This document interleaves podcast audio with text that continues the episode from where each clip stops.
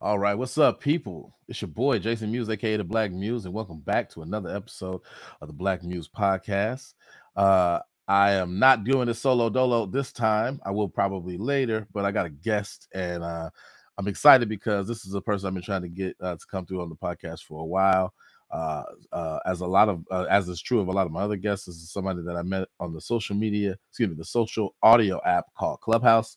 Uh, it is a man uh, by the name, and this is actually his real name, Bro. Bro, Yo, welcome up, to the podcast. How you doing, man? How you living? How you feeling? I'm good, man. Feeling good, Um, feeling good. So the first thing I gotta ask you is: Is your real name, Bro? That's my real name, man. It's Everybody, not like an alias. No, it's literally on my driver's license, bro. I'm gonna, I'm gonna have a son. I'm gonna name him Bruh. Like, is that like Bruh? Like, who stop? Who stop calling my name? Like, Bruh. Nah, I'm just playing. It's But hilarious. um, It, it never fails. I meet people. That's is the it? first question. Is like, "What's your real I don't name, think I've ever. I don't think I've ever met a person named named Bro before. Is that is that? I assume it's uncommon. But I'm gonna ask. Is that is Yeah, that common? sure. Is is it uncommon? No, it's totally uncommon. I, I only know Okay. one other person in the world called bro. Okay. Um, and it happens to be my cousin. Oh my God! The only two only two motherfuckers named Bro are related. Hell no, that's bro. What? Yeah, I didn't see that like coming. distant Um, cousin, but yeah, not distant enough. If y'all related you're both named. Bro, know, bro, right? some I don't know. So um, let's uh, so talk, tell tell the audience where we know each other from. Yeah, so we actually met on Clubhouse, um, probably like a year ago or so, maybe a little over a year ago. And um, yeah, we just ended up in, in I don't know if we met in your room or if we met in some random room and then we collaborated, uh, ended up in your room or you ended up I don't I don't remember how it happened. Everything tends to mhm. be a blur on this app called Clubhouse, but um, yeah, we just uh, we met on Clubhouse. Uh, start having conversations centering on various topics, everything from race to the the whole trans movement to all this other stuff that's going on in society today. yeah. And um, one of the conversations we've had is about like disparate impacts, reparations, all this other stuff. So hmm today is another topic. Don't get ahead of me. Don't bury the lead. Don't do that. Uh, but uh, no, we did. So for those who, who don't already know, so Clubhouse is the name of a social audio app, and um, it allows you to create what are called rooms, not actual literal rooms, but they're like social or virtual rooms. And you go in there and you have like a little picture for your profile, and you can have conversations with people, um, almost like a conference call or a web call. Um, and they have clubs and the clubs are usually theme- thematic in nature so like you can have a club that's dedicated to all like you know laker fandom you have other clubs dedicated to discussing politics you have clubs dedicated to talking about fashion and all that kind of stuff um and so that's what he means by uh we met in my room he didn't mean that literally i don't want people to think that he came physically into my into my ex- actual room it's like I don't know what kind of like social thing they talk about, but like he they met in some kind of a house and he went into his room. It was weird. It was awkward. And they had weird conversations. They had they, they had conversations with some trans people. I heard. I don't know what he, I don't know what's going on. I heard Jason lives in San Francisco. It's wild. But no, but yeah, like so, so social. But the thing is, Clubhouse uh, because uh, it caters to people talking. The, the main modality is you you talk, you use your voice, and that's that's different from tweets and Facebook posts and things like that. And so, you know, if you're a talker like me, uh, that's something that you gravitate towards. And the reason why I even got into doing this podcast because a lot of people are, are that are on there are content creators and podcasters and stuff like that. And so they they started saying, you know, maybe you ever thought about doing a podcast? I'm like, no, nah, I'm not here for that. I'm here because I'm stuck in my house because of COVID and I'm bored and I just want to talk to people. That's that's really where how it started. And so now I'm doing a whole podcast. I like it. It's fun. Um, and now I'm leveraging kind of the relationships that I built with people on Clubhouse to have them as guests. So that's how you're here. That's one of the reasons why you're here. Um, last thing I'm gonna say before we get into the subject proper is um, where are you originally from? Because I think it's I'm originally from Kenya. Did you grow up there, or did Yeah. you you immigrated when you were young? I was 12. So, Okay, so then you you um, remember that you remember moving, so I remember everything. Um, I'm trilingual, so I remember all my languages. Um, and 12 is an interesting age because you you get to remember everything, but you also are able to adapt at such a high rate versus someone who comes in at 15, 16 years old. So Did you like learn English? sisters. Did you learn English in Kenya? I did. Is uh is that one of the what are the official languages in Kenya? So English is the official language of the country. Yeah, Uh, I, I didn't want to a- say that and be wrong, but I felt like I Yeah. heard that before. Yeah, so we were a British colony. We got independence in 63, and upon independence, English became the official language of the country. So any like business organization, um, it's the official business language, official language in the country. The national language, though, is Swahili, right? So You that's speak- what unifies everyone, regardless of tribe. So I speak that. Every Kenyan speaks that. And then you have um, tribal languages. You have like 42 tribes in the country a little bit over 60 languages throughout the entire country. So, but everyone speaks Swahili, and then everyone has their own, you know, tribal language. So mine is Does- Kikuyu. Do you know happen to know this is random? This is just my mind just made this connection. It has nothing to do with you. Do you happen to know if Barack Obama can speak Swahili? Because I think he's he was born in Kenya, but I think he moved. I'm to 100% certain he can't. He can't or he can't. No, no, cannot. Okay, Be- because he moved so so young. Well, yeah, and I mean, the the thing is, is that if you if you move when you're young, especially if you move after 12 years old, the likelihood of you being able to keep your language is dramatically lowered. Yeah, that makes So- sense. seeing that Barack Obama didn't spend majority of his childhood in Kenya, um, it just goes to show, unless he had like someone to speak Swahili to him every single day, wherever he moved to, whether it's Hawaii think he moved to Hawaii. uh, Yeah, right, most of his formative years. Okay, I was just this is a ra- my brain just made that connection. It was just random. Um, it doesn't have much to do with it about anything. I was just curious. yeah, if you know. so- Like, do you have do you keep tabs on every Kenyan that ever existed everywhere?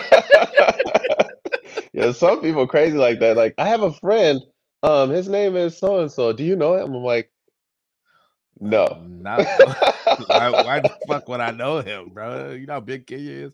How big is Kenya, by the way? Kenya is a, a little bit bigger than Texas, so Yeah, it's it's big. uh it's sizable. It's about Texas is the 45, s- 52 million people. Second or third biggest state. Alaska's the biggest. I can't remember if Texas is bigger than California though. I think California is the second biggest, and Texas is the third biggest in the United States. If I'm not mistaken. Yeah, Could Alaska's number one. Yeah.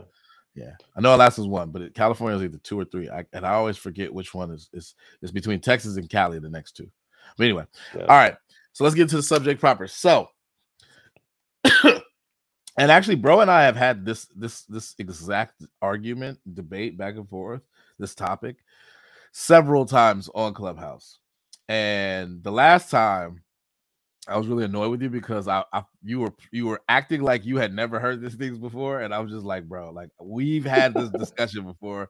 Stop pretending like you ain't never heard this shit.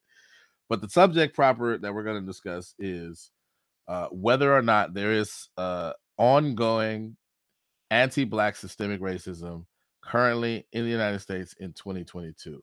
What is the extent of it, if there is such a thing? What does it look like, etc. My contention is going to be that there is such a thing, um, and that the leftists who talk about forms of systemic racism or oppression that negatively impact Black people are not making it up. I presume, and you correct me if I'm wrong, that bro, you're going to take the opposite of, uh, uh, of that. But what what is your stance before we begin?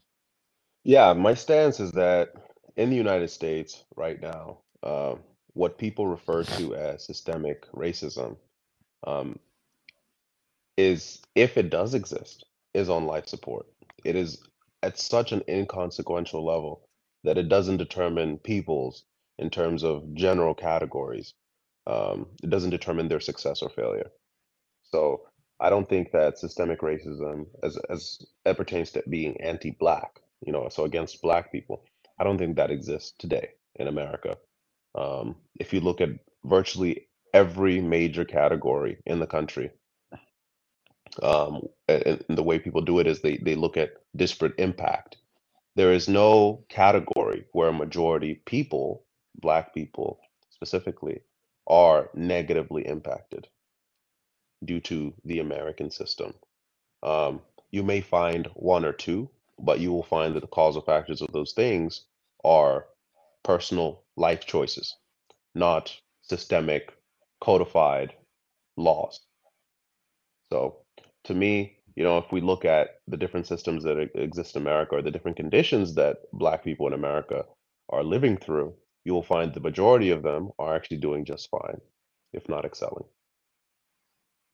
What what, what do you mean just fine? Like they're not starving so, to death and stuff? So so you'll hear yeah, so you'll hear people say that Black people are you know but you know they, they look at the disparity of um, income or wealth between black people and white people and they say well you know black people are x amount as much to be poor or x amount as much to be uh, uh, not wealthy as white people or black people make x amount to their white counterpart.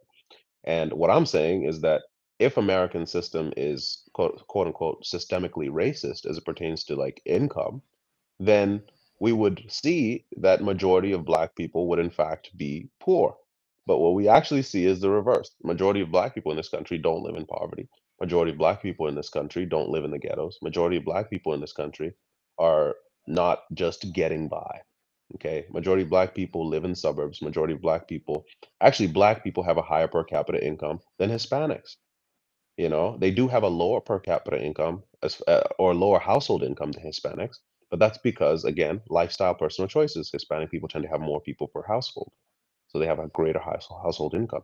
So, you know, if America's failing Black people, then why is it that most Black people are falling through the cracks? Most Black people are falling through the cracks, or are not.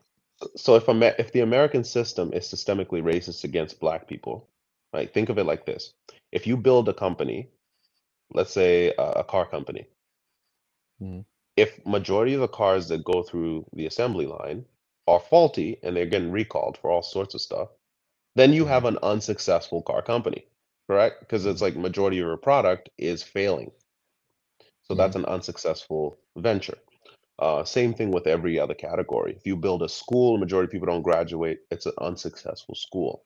Okay, because it's not Mhm. bringing out positive outcomes for majority of people um, who go through it.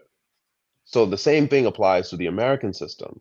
When it comes to poverty, we know that majority of black people aren't poor, which means that majority of black people have figured out not to be poor, how not to be poor, um, regardless what of whatever the system you may. What percentage of black people in America do you think live below the poverty line? Uh, I believe the number is 19.5, so it's sub 20 percent. I'm looking at it right now. 19.5% as of 2021. So just under 20%. But black people are only 13% of the population.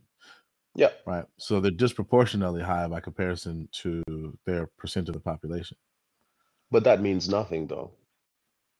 You know. Well, so it means something. It's one way to get at the the the disparate impact. it doesn't mean anything. The reason why it means nothing is because si- simply bec you, you don't just juxtapose things based on percentage of population.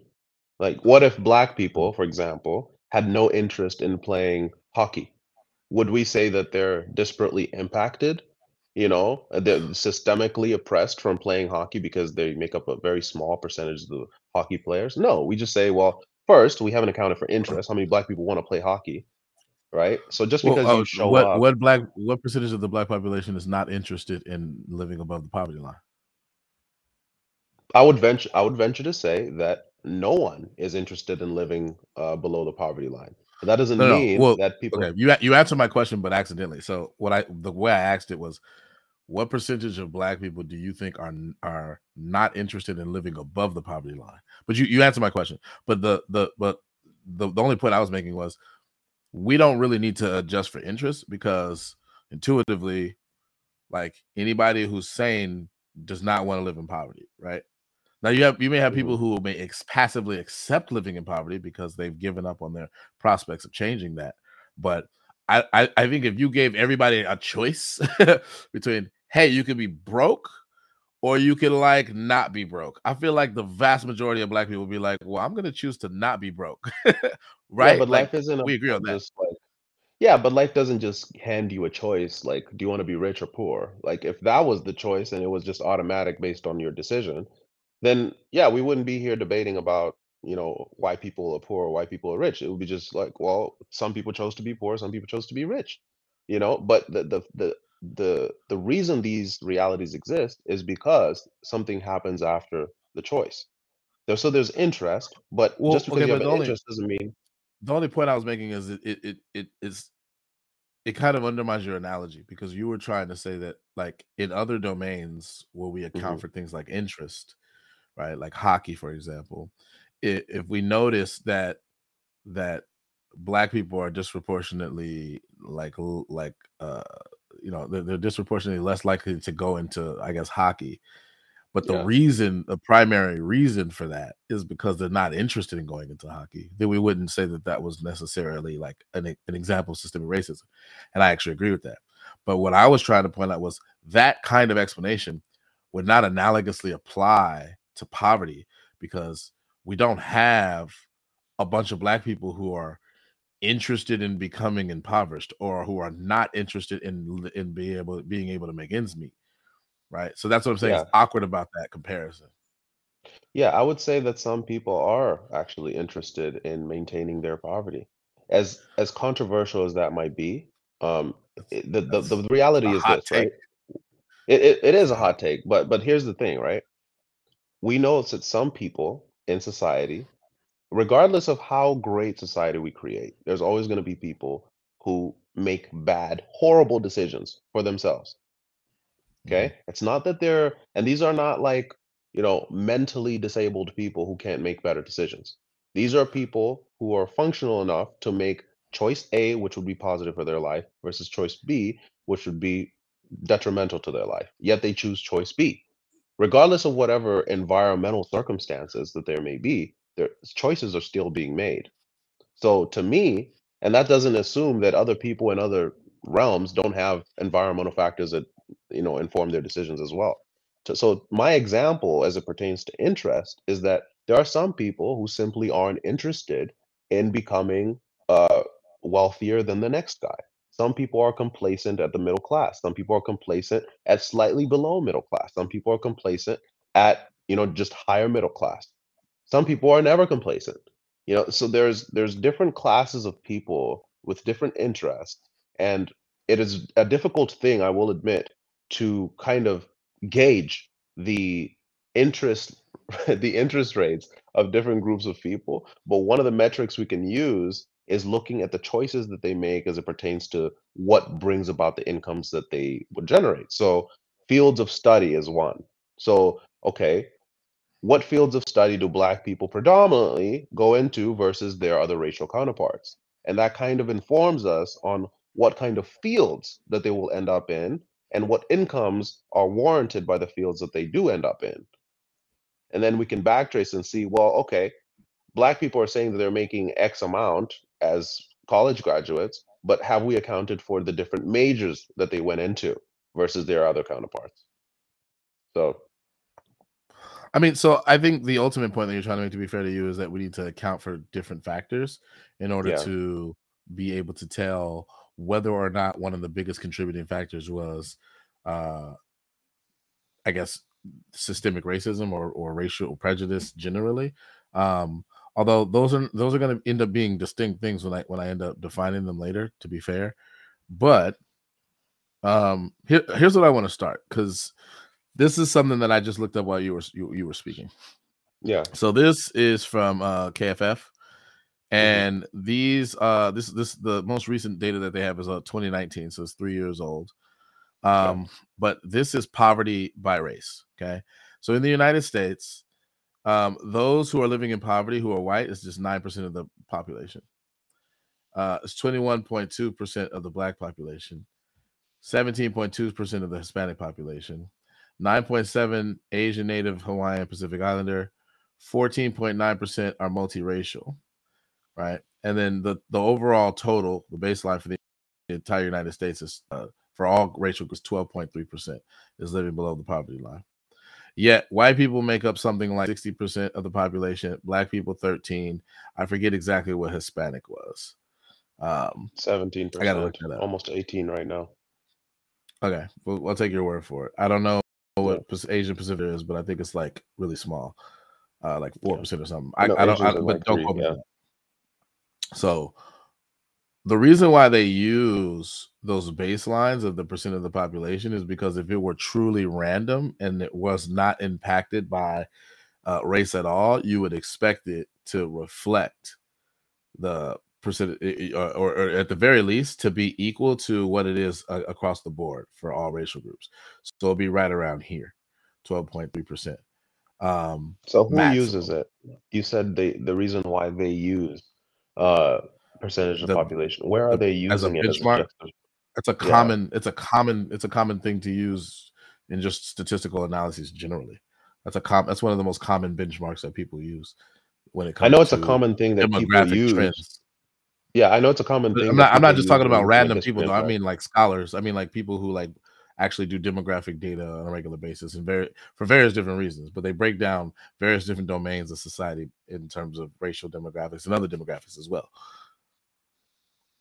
Yeah, the, but the problem is, and, and that's the reason why I interjected and said it means nothing, is because you can have a, a group of people that makes up the majority being a minority of a whole category or non-existent, you know, but it, it shows zero discrimination in that field.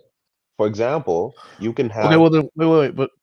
But just before you, so then, then what would be the explanation for why? White people are the least likely statistically to be in poverty okay, yeah, so it's not going to be interests. well, that's part of it. Go ahead. Yeah, so we have to we have to look at No, yeah, wait, wait, we have to look at We've the already established that interests are not part of it because nobody's interested in being living in poverty. No, no, no, It's no, like no, no. very, very So rare that's not the interest we're talking about. We're talking about the interest in terms of the decisions that people make. So everyone is interested in becoming rich, but how many people do what it takes to become rich? Everyone's interested in owning a business, you know, or interested in in having a great family, but how many people end up having great families? So it, simply because you want a particular outcome doesn't mean that you will get particular outcome.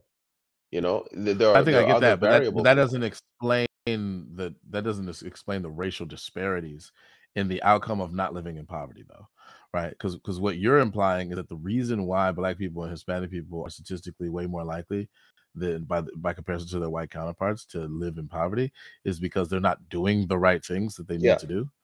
Like that's that's what you're implying, and that, what that's what I'm saying. what I'm fundamentally going to argue against is that because that doesn't seem to make sense either. there are black people and there are Hispanic people, to be fair, who make poor decisions and that that negatively impacts their life prospects. hmm But like to what I think you're about to commit the mistake of doing is is blaming all of the uh, instances in our society where black and hispanic people are living in poverty on choices that they've made when and not taking into account all of the things that had nothing to do with their choices that negatively impacted their life prospects.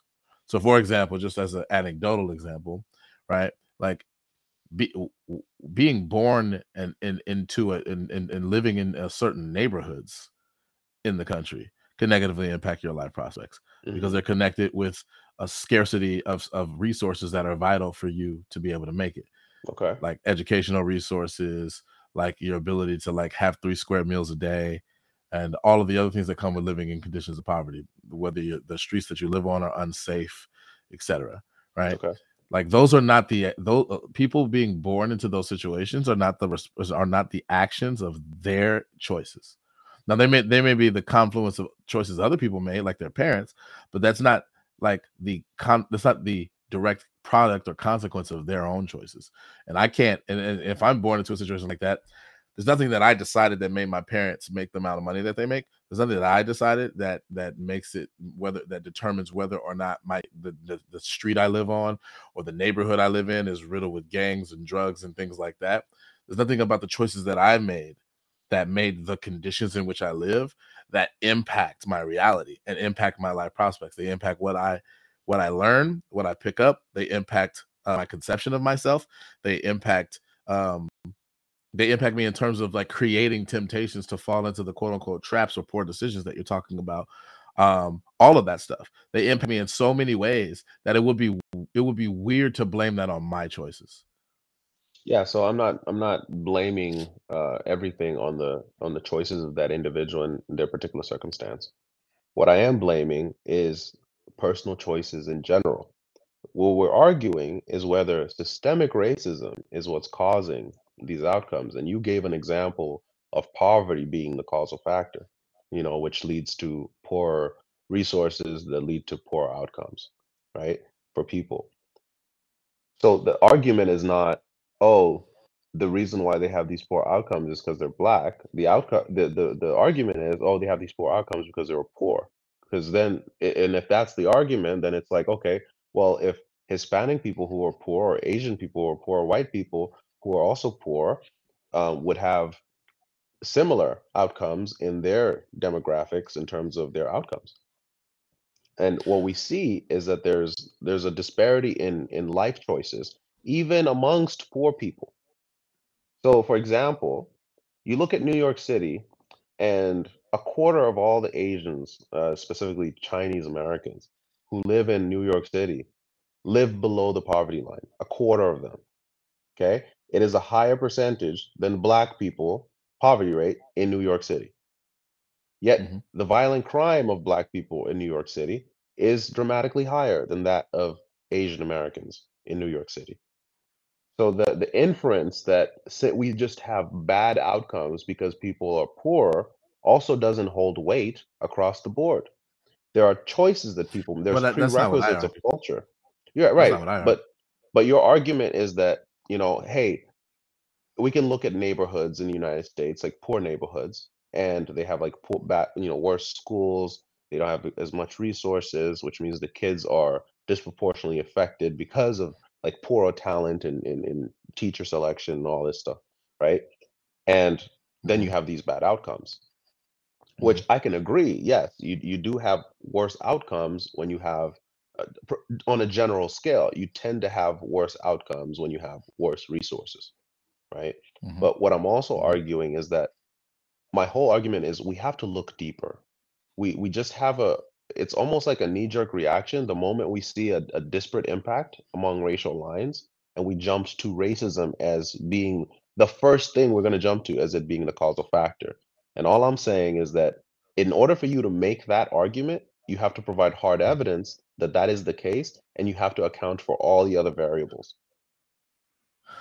Okay, fair enough. But I am I am in the process of methodically pointing out all uh, or, or establishing that, that that evidence. I haven't gotten to my definitions yet because I keep trying to present my facts kind of uh, in correspondence to things that you're saying. So they're not they're not necessarily in the in the order I would have picked. But I think this is a better way to do it and still um, keep a certain amount of fidelity to the natural organic conversation. So one of the things that I want to present to respond to what you what you just said um, is you just evoked the idea um, that poverty was the cause of these bad outcomes, not systemic racism.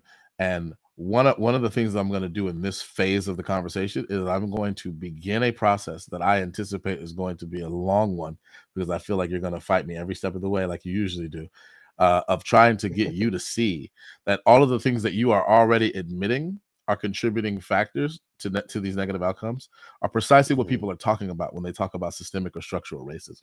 That's what they mean.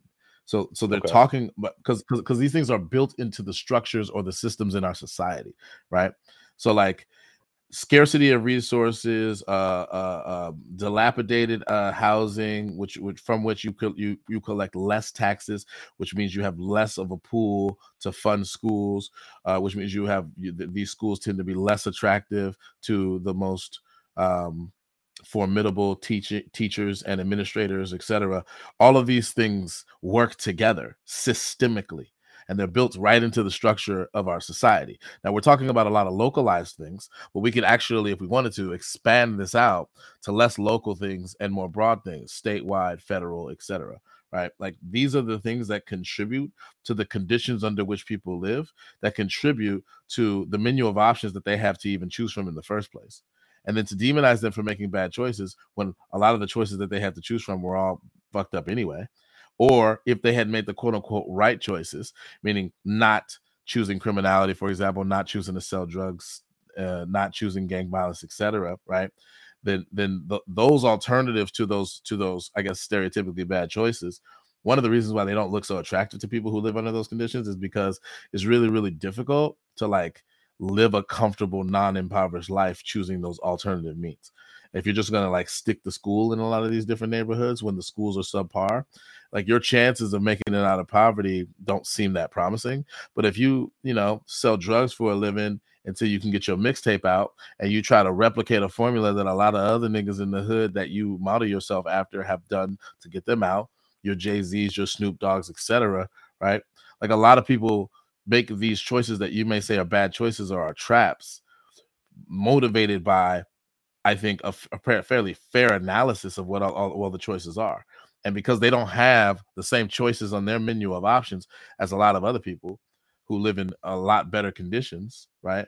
Like we have to acknowledge that yes, they're making bad choices, but they're making bad choices under certain conditions that are maximizing the likelihood that those those bad choices are going to look more appealing than they otherwise would. And that's a confluence of personal responsibility, which I know you want to emphasize, and systemic structural factors, which is what I'm trying to get you to see. Because you seem to want to put it all in one bucket and you don't want to acknowledge all of this stuff. What do you say yeah, to that? I don't I don't I don't see the systemic nature. Um, because there's a point in time where black people had worse systemic problems, yet better outcomes. Okay, in terms of like drug dealing, in terms of uh, ending up in prison, in terms of single motherhood, in turn like all these things were at a lower rate when black people were actually experiencing real systemic racism codified in law. They couldn't argue against it. But now we have a situation where we have to try and find systemic racism in different fields because there's so many other confounding variables that must be accounted for. And so my argument is not that there's there, there there's there couldn't be any systemic i'm not talking about systemic racism there's systemic things in like say a, a ghetto that could cause you to end up drug dealing. The argument though is that that's not systemic racism. That's just a systemic culture that that that you found yourself in and you're now resorting to actions or or or you know decisions that may be evaluated as being outside of uh, outside of your control. Okay? But but but, day, but the systemic go ahead yeah, but at the end of the day, you know, these people come from families, and these families were built off of family decisions, off of individual people's decisions. And you, if you don't build a strong family unit, a strong family structure, you cannot reasonably expect to end up with better outcomes for the kids that come out of those units than in other places that they have better uh, family structures built. I mean, so the importance of the family, I mean, you're you're kind of preaching to the choir. I, I would never argue that the family structure is not important. I'm not one of those. Um, I would consider them radical leftists that that make it seem as though mm-hmm. the family is not that big of a deal.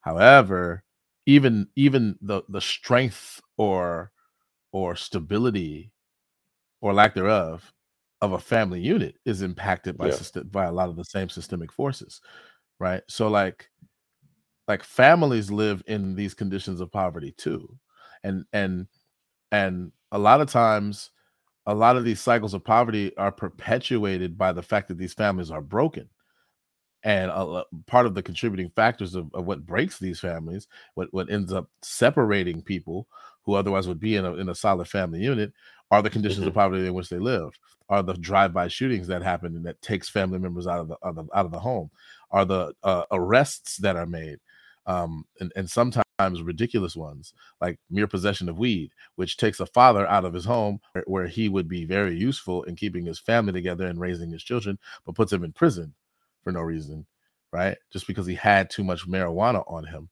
right? Mm-hmm. For example, um, etc. And, and and that's not to that's not to downplay the very poor choices that some people make who live in conditions of poverty, right? I think the person who decides to get in his car and shoot somebody because they live in the wrong neighborhood is making a bad choice, to be fair, right? And they don't necessarily have to do that, right? And a lot of it is not arbitrary in that way. A lot of it is motivated by, you know, turfs that have to do with like whether or not you can like distribute your drugs, which is tied to your economic ends, which is tied to your ability to make ends meet. So it's so it's motivated in a lot in a lot less arbitrary and capricious ways. But you know, sometimes you do have these kind of like uh, this honor culture manifests itself of like such and such a person disrespected me, so I'm gonna go pop, bust a you know pop a cap in his ass on some on some thug shit. Like so that happens too, and these are poor choices in my opinion. I would agree with you, right? But like these things are are cyclical partly because of the structural elements that we have like what are the reasons why what are the what are all of the causal mechanisms by which black and brown people get concentrated in urbanized ghettos right? And that history goes way be, be, before long before 2022 right? The history of those trends. And those trends are systemic in nature. They're structural in nature. Denying black people at a systemic level like like like like systemically or or or or uh what consistently from being able to buy certain uh, properties in certain areas that we're going to appreciate and value either at a faster rate or to or to a way larger extent than other areas where they end up basically renting um, all of that kind of stuff predatory lending practices all that kind of stuff all of that stuff contributes to the conditions under which black and brown people live in this country and so like that that's got to show up in your analysis historically Yeah, about but what's giving the rise to these trends. And if you can't hold on, I'm almost done. And if and if you can't if you can't take those things, those causal mechanisms into effect, and you're just going to blame people for making bad decisions, then to me, your analysis is going to be summarily incomplete. Go ahead. yeah, so my argument, my my thesis from the start was that systems are built to affect the majority of people who go through them in in a positive light or in a negative light. That's the point of a system. If you're if some the point of a some some system, systems. Go ahead. If, if you build a system, you don't want majority of people falling through the cracks. Otherwise, you have a very incoherent and dysfunctional system. Well, Yeah, but we we find ourselves arguing over categories or over a system that advantages the majority in every instance, um, or in virtually every instance. When it comes to uh, imprisonment, when it comes to income, living in the ghetto versus living in suburbs, majority of black people are in the positive end of those things. Okay, majority black people aren't in prison. Majority black people are not in in, in the ghettos. Majority of black people aren't poor. It, but but I mean, we could focus on the small minority of black people who do end up living in ghettos, who do end up being poor, who do end up in these negative outcomes, and we can evaluate, well, why are they in these circumstances? And your argument is, well, we have to look at the foundations of these things, and some of the foundation is systemic racism. And I'm arguing that no, it is not. It is not at all. Well, well how Because if how I could can if I can find a situation, right? So look at look at um 1940 in the United States. Poverty rate for black people in 1940 was 87%. Do you have facts to back this up I want to show the audience. Yes. You you want So to you want to um you want to show you you can thing? just uh well let me see.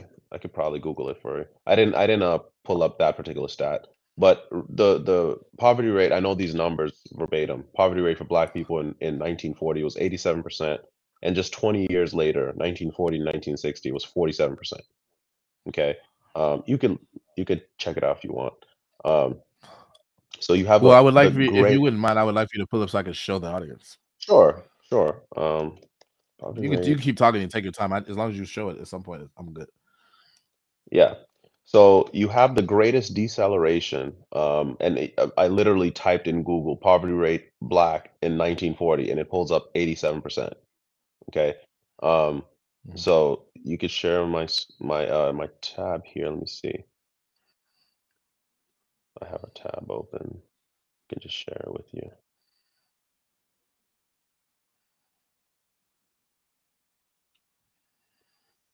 Oh, so this is what I'm looking at right here. Okay. All right. And um, it says here um, in 1940 to 47% by 1960. Okay. So you had a, a massive deceleration of, of poverty in Black America from 1940 to 1960, arguably one of the most racist periods in American history. Okay, this is this is before the civil rights movement. This is before Brown versus Board of Education. This is before affirmative action. This is before all these things that were supposedly great advancements of, of Black people in this country. So, what I'm arguing is the simple reality that if I can point to a time period in this country where it is inarguable that Black people were facing greater codified systemic oppression, okay, yet Black people at the same time were experiencing better societal outcomes in terms of, say, marriage rates, in terms of uh, children not being born out of wedlock, in terms of greater family structures, in terms of less Black people ending up in prison. Okay. When you can see these outcomes in a time period where Black people were living in greater poverty, you have a, a vast majority of Black people, 87%, to a great minority um, or uh, at least a minority, 47% of Black people living in poverty. That's a big improvement from 87 to 47, 20 years, one generation. So, But what I'm we're arguing now, yeah, go ahead. I agree that that's an improvement. Clearly, I, I clearly I would prefer if I had to choose between 87% of black people living in under poverty and 47, I would choose 47 because that's that's harm reduction basically. Um, right now we're looking at I forget the uh, hold on. Right now, and uh, it- well, as of 2019, it was 21. So uh, about a Well, as of of 20, black as of last year is 19.5. Okay, cool. So And about the year before that was even lower. okay, fine, but a fifth of the black population is also an improvement from the 1960s, right? hmm Right. So no one's denying that we've improved over time. That's a good thing. I praise that. But the people who are still in poverty, that 20%, that one fifth, Yeah. right? hmm What we're what we're basically debating is what are the causal mechanisms that gave rise to that. And your argument, I don't think is a very convincing argument that that a part of the uh, causal mechanisms aren't the structural forms of racism that we're talking about. And also, just because so I, I think one of the things that is tripping I would say tripping you up is the racism part because you you have to you have to like not think about racism as just like racial animus or or ill will. Like there's a white person there, they look at a black person, they call them the N word because they hate their guts because they have the wrong skin. Like That's that's not what I that's think kind of of it. Yeah. stereotypical. Okay, cool. But what people mean when they talk about structural racism, they're talking about a whole bunch of systemic and structural factors that give rise to disparate outcomes by race. And so the disparate outcomes by race in this case would be the fact that the that that a, a far higher percentage of the black population is in poverty by comparison to their white counterparts. And and also by comparison as a using it as a benchmark to their percent of the population right? It's only 9% for white people who are 60% of the population but it's basically a fifth 20% or so just under 20% for a population that only comprises 13% of the entire population. That's that's what Yeah. they're that's what they're pointing out. And th- what i'm saying is like like that is what they mean when they're talking about systemic racism they're not talking Yeah. about the racial animus thing and Except I don't think, think you've said anything. I don't think you said anything to debunk that. Like you, you've actually, I in many ways, everything I'm saying is acknowledged what they're debunking that. Yeah, I like I said, pointing out the benchmark of of percentage of population means nothing because again, like just because you end up as a minority or majority or overrepresented, underrepresented in any category is not proof of discrimination. Like disparate impact by race does not mean racism is the causal factor. Just like disparate impact by sex does not mean sexism is the causal factor. Doesn't mean that sexism cannot be the causal factor of Right. Of a disparate impact, but you, We we have we have to prove right. So Right. so but what I'm then the saying, question is, what are, what are the causal mechanisms if not the systemic forms of oppression that I just cited? oh, it's, that's too easy. I mean, you have a community of people. Oh, by the way, this is something that I actually don't know, but I would be curious to find out what the actual numbers are. Um, so we saw that um, white people's poverty rate um, is seven percent, right? So it's Uh, seven percent. nine as of black people around. 2019. So, so Nine as of nine 2019 from the nine and 20, right? So you got nine and let's say 20, right? So you got double the rate, roughly 10% white people, uh, 20% black people in poverty, right? So I'd be curious to find out what was the poverty rate of black of white people, okay, in 1960, okay? And has that Uh-huh. number, yeah, so has has the number, has the poverty rate of of white people dropped as dramatically as the poverty rate of black people.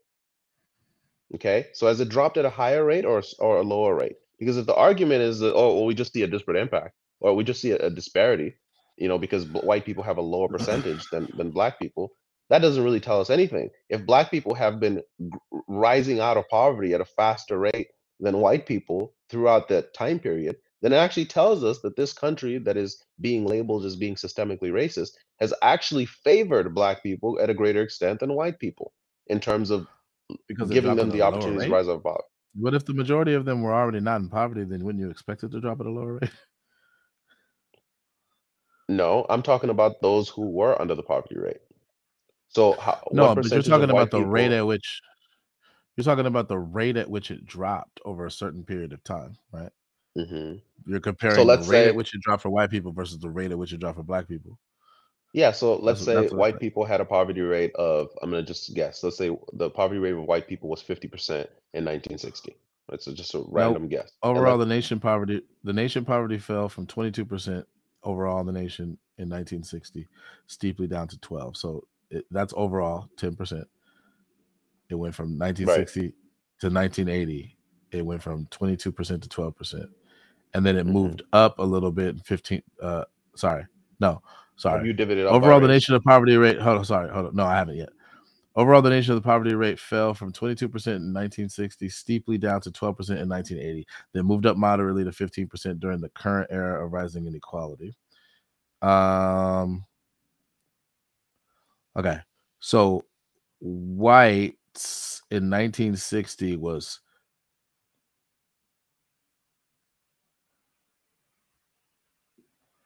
Oh, that's not helpful. Poverty, white and black. White poverty rates fell from 17 to 9.4 percent in 1979, but then edged up to 10 percent in 2010. Okay. So from at the same time, black black poverty. Yeah. So white it it started at 17, and it went to 9.4 in 1979. Okay. Okay. I don't know like what year it started in 17 at 17, but it, it ended up by the time 1979 rolled around, it was 9.4%. But then it edged up to 10% in 2010. This is for whites. At the same time, black poverty rates fell from a horrendous 55% in 1959 to under 30% in 1979. So for blacks in 1979, it was 30%. For whites in 1979, it was 9.4%. Okay. Now, as I as I predicted, the the rate at which it fell is going to be less for whites because the distance that it has to fall in the first place is already lower. so that's going to affect the rate if it goes in the same time span. Um, there's a lot more room for improvement for blacks, and they made a lot of improvement. To be fair, um, they went mm-hmm. 25 percentage points of an improvement in a deck in two decades from 1959 to 1979. Um, and then from 17 to 9 to 9.4 is an improvement of about eight, you know, seven or eight percentage points. So what I think is unfair about the argument you just made is to me, I don't think it's very useful to compare the rate at which the poverty level dropped because you're comparing two different groups that had vastly different starting points. Um, and the no, one that started closer. Fair. No, that's what makes it not fair because the the group that had already low, like by comparison to every other group, and also by design, because of the way that the structure of this is, of the of the country was that favored them. Yeah, heavily. but think about how much that says. Like you come from a obviously you start the starting point, you're way behind it, right? And you're still living in codified oppression. Yet your rise economically is at a yeah, greater but, rate than that of the, the economic oppressors. Gains, but the but the yeah, but but the dramatic economic gain is largely due to the fact that the oppressors stopped oppressing them in specific ways. like enslaving them, for example, or like not like not allowing them to have certain jobs, not allowing them to go to school. Like when you when you mm-hmm. quote unquote take all of those forms of explicit racial oppression away, then yeah, you would expect to have dramatic gains for that population. Yeah, right? and so like it's not really saying much.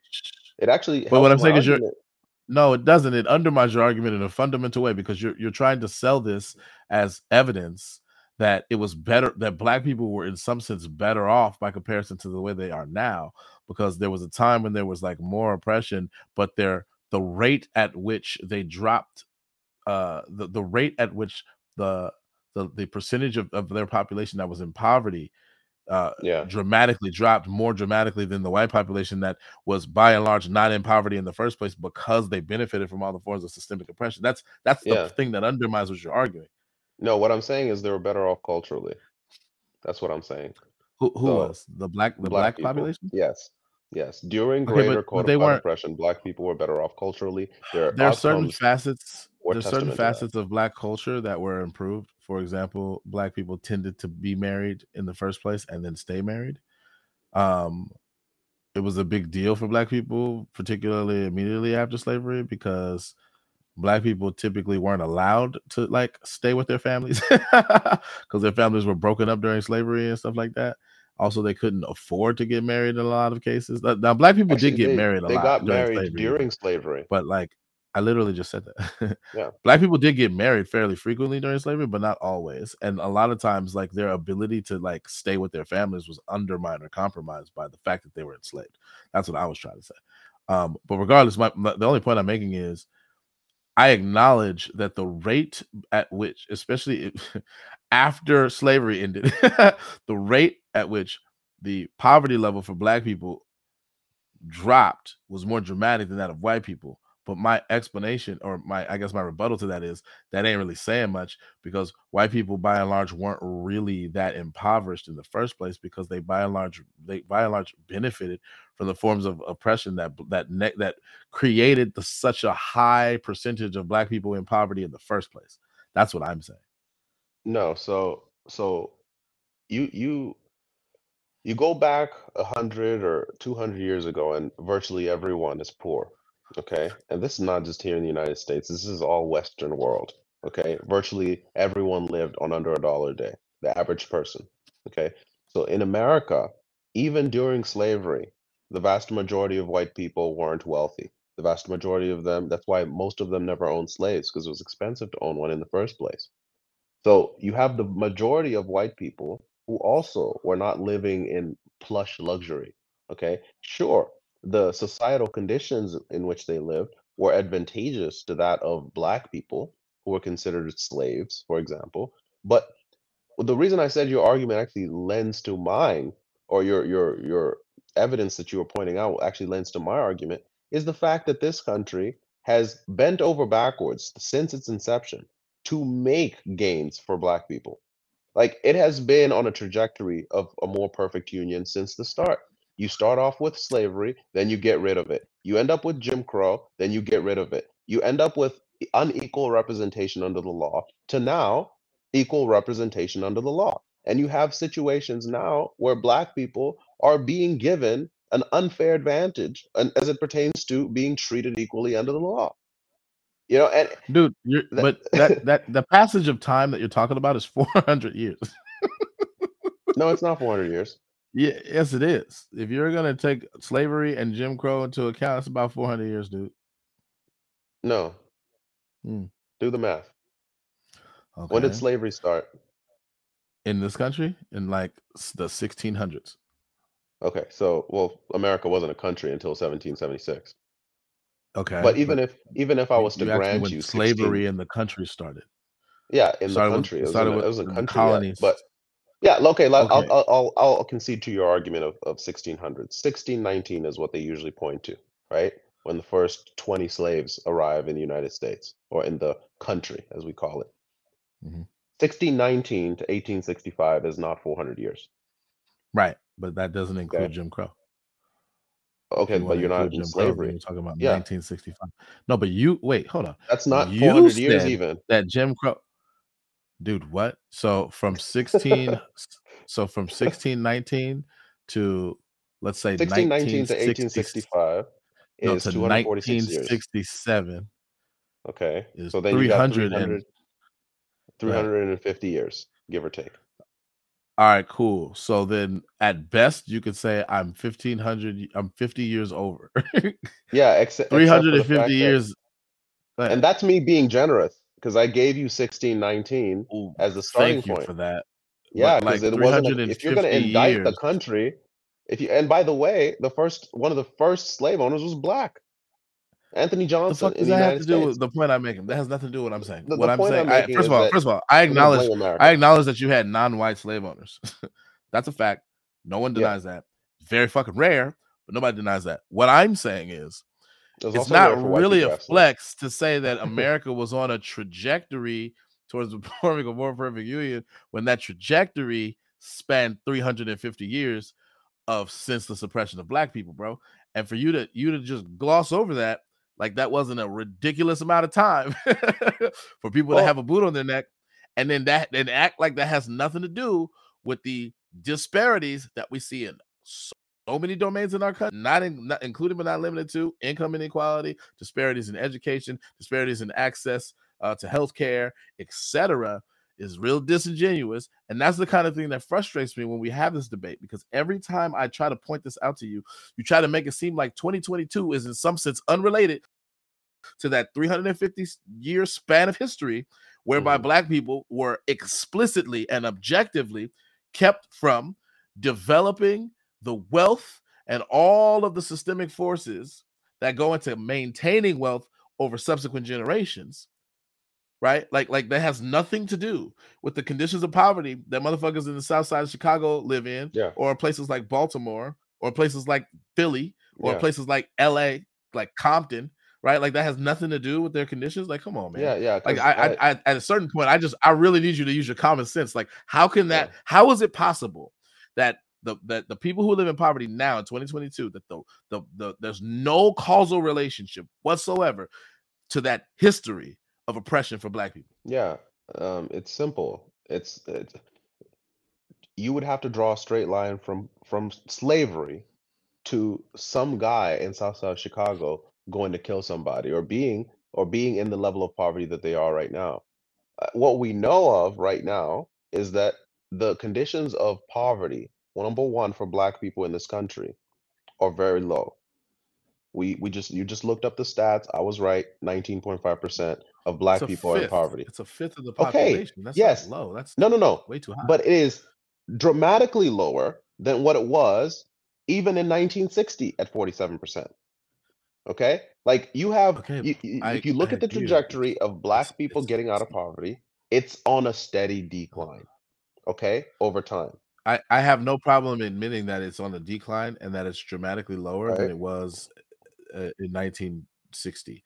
That's not my issue. My issue is that you're trying to frame that evidence somehow that there's no link causally between the poverty that black people experienced in 2022 and the poverty that has been experienced by black people throughout the country's history. Okay, that, so that's what I'm this, fighting. Right? So let me ask you this question. What other causal factors can you think of that would be the the the, the reasons as to why black people in America would find themselves poor? So one of the biggest ones is that black people have been summarily deprived for extended ridiculous spans of time from creating wealth that they can then pass down to subsequent generations, right? So the percentage of black people who have the ability to pass down like their the the the, the product of wealth that they've generated over over hundreds of years to their to their progeny, right? Has been has been systemically prevented for the majority of the existence of the country whereby white people right it has been not only preserved but maximized in the same span of time. And so one of the causal explanations for why white people's um, uh, uh, wealth is ridiculously higher than every other racial group in this country right by and large like that's part of an explanation, a causal explanation for that. Because one of the biggest contributing factors to wealth is you getting it from prior generations. So that's just one example. Actually, it is not. Um, by the data, what, actually, what is not? Up, right? So, actually, what is not? What wealth generation is not, uh-huh. by and large, a factor of you being able to get wealth from your preceding generations. It is not, by any stretch of the imagination. Um, Okay. as it what pertains is to what is the biggest to wealth, contributor to wealth in the country? human capital. That's the don't know. largest Like contributor. labor? You, You mean labor? no, human capital, uh, What does that mean? skills, knowledge, experience. Okay, um, so the skills that you learn, your increase in education, your increase in the different skills that are needed in the country to warrant higher incomes, those are human capital. Those are the things Okay. that catapult I'm gonna I'm gonna from poverty. contradict you right. And I'm gonna when you look you at, right now. sure, but let, let me just say this as far as generational wealth is concerned, the vast majority of people never receive generational wealth to start off, okay? Even white people. And as a matter of fact, you're just as likely to not receive generational wealth from a millionaire household as you are from somebody who's just getting by. That's how rare it is. Second, for those people who do receive generational wealth, and by the way, the stat is um, the, uh, the um, 70 to 80 percent of all the people who are millionaires, okay, who would be considered wealthy in this country, are self-made. Okay, so the vast majority, 70 to 80 percent.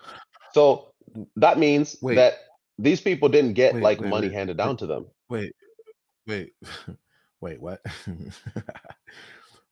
So being self-made does not does not mean that you didn't inherit money. I just want you to know that. What does being self-made mean?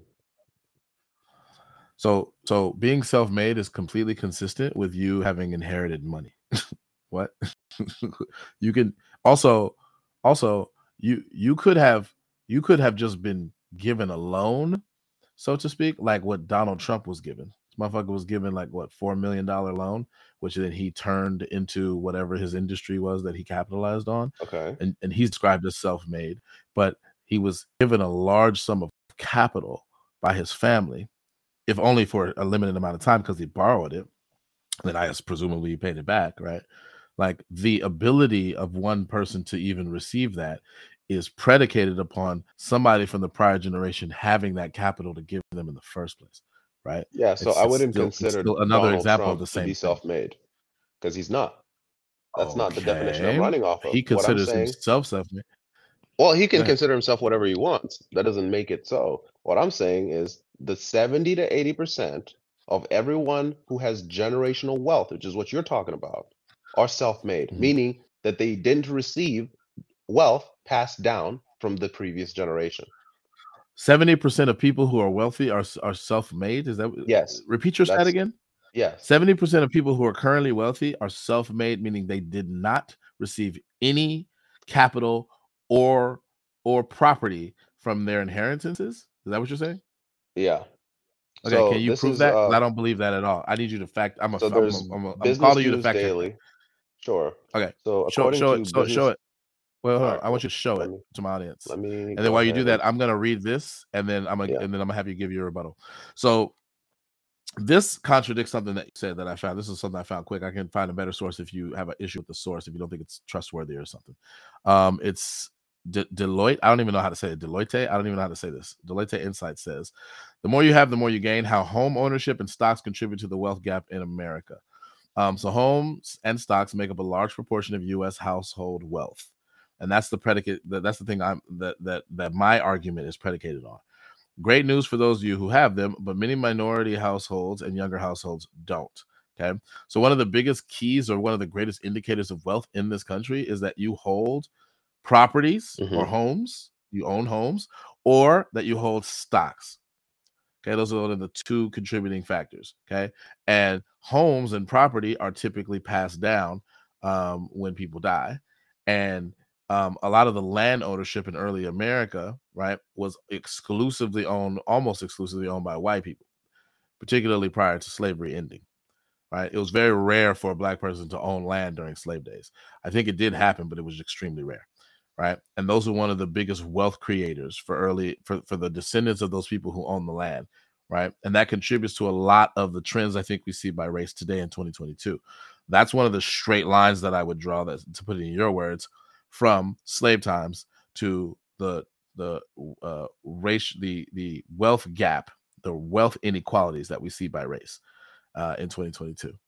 Um, I'm gonna read this and then you can have your rebuttal. U.S. wealth inequality is becoming more entrenched after the COVID 19 recession uh, as the divide between asset haves and have nots become greater, with home and stock ownership being the largest contributors to the growing gap. Before February 2020 and April 2022, median home prices rose by 45% and stock portfolio values grew by 40%, boosting the wealth of those who own homes and stock holdings, but leaving those who did not further behind. Government support programs were, were important contributors in reducing income and wealth inequality in the aftermath of the pandemic. The share of the wealth accruing to the bottom 50% of households reached its highest level in 2003. All right. So they're talking about like the more recent manifestations of this, but this this to me is just a continuation of a lot of the systemic trends that we've already been seeing in terms of who ends up um, generating and and and and by this argument keeping and maintaining their wealth over time um, and and and and I'm I'm including generations of people, so that them passing it down to further to you know their lineage, uh, and then who doesn't. If you don't own a home or own any land or have any stocks, right, That you can't pass it down to your to your children. And I'm thinking, and so so that tr- those trends from all the way in the fucking 1600s all the way to 2022 i think have been a major contributing factor to why a lot of black people uh, even though way more do now than ever before. But a lot of black people still don't own homes, they still don't own stocks, etc. Um, so I want to hear your rebuttal. But what do you think about that?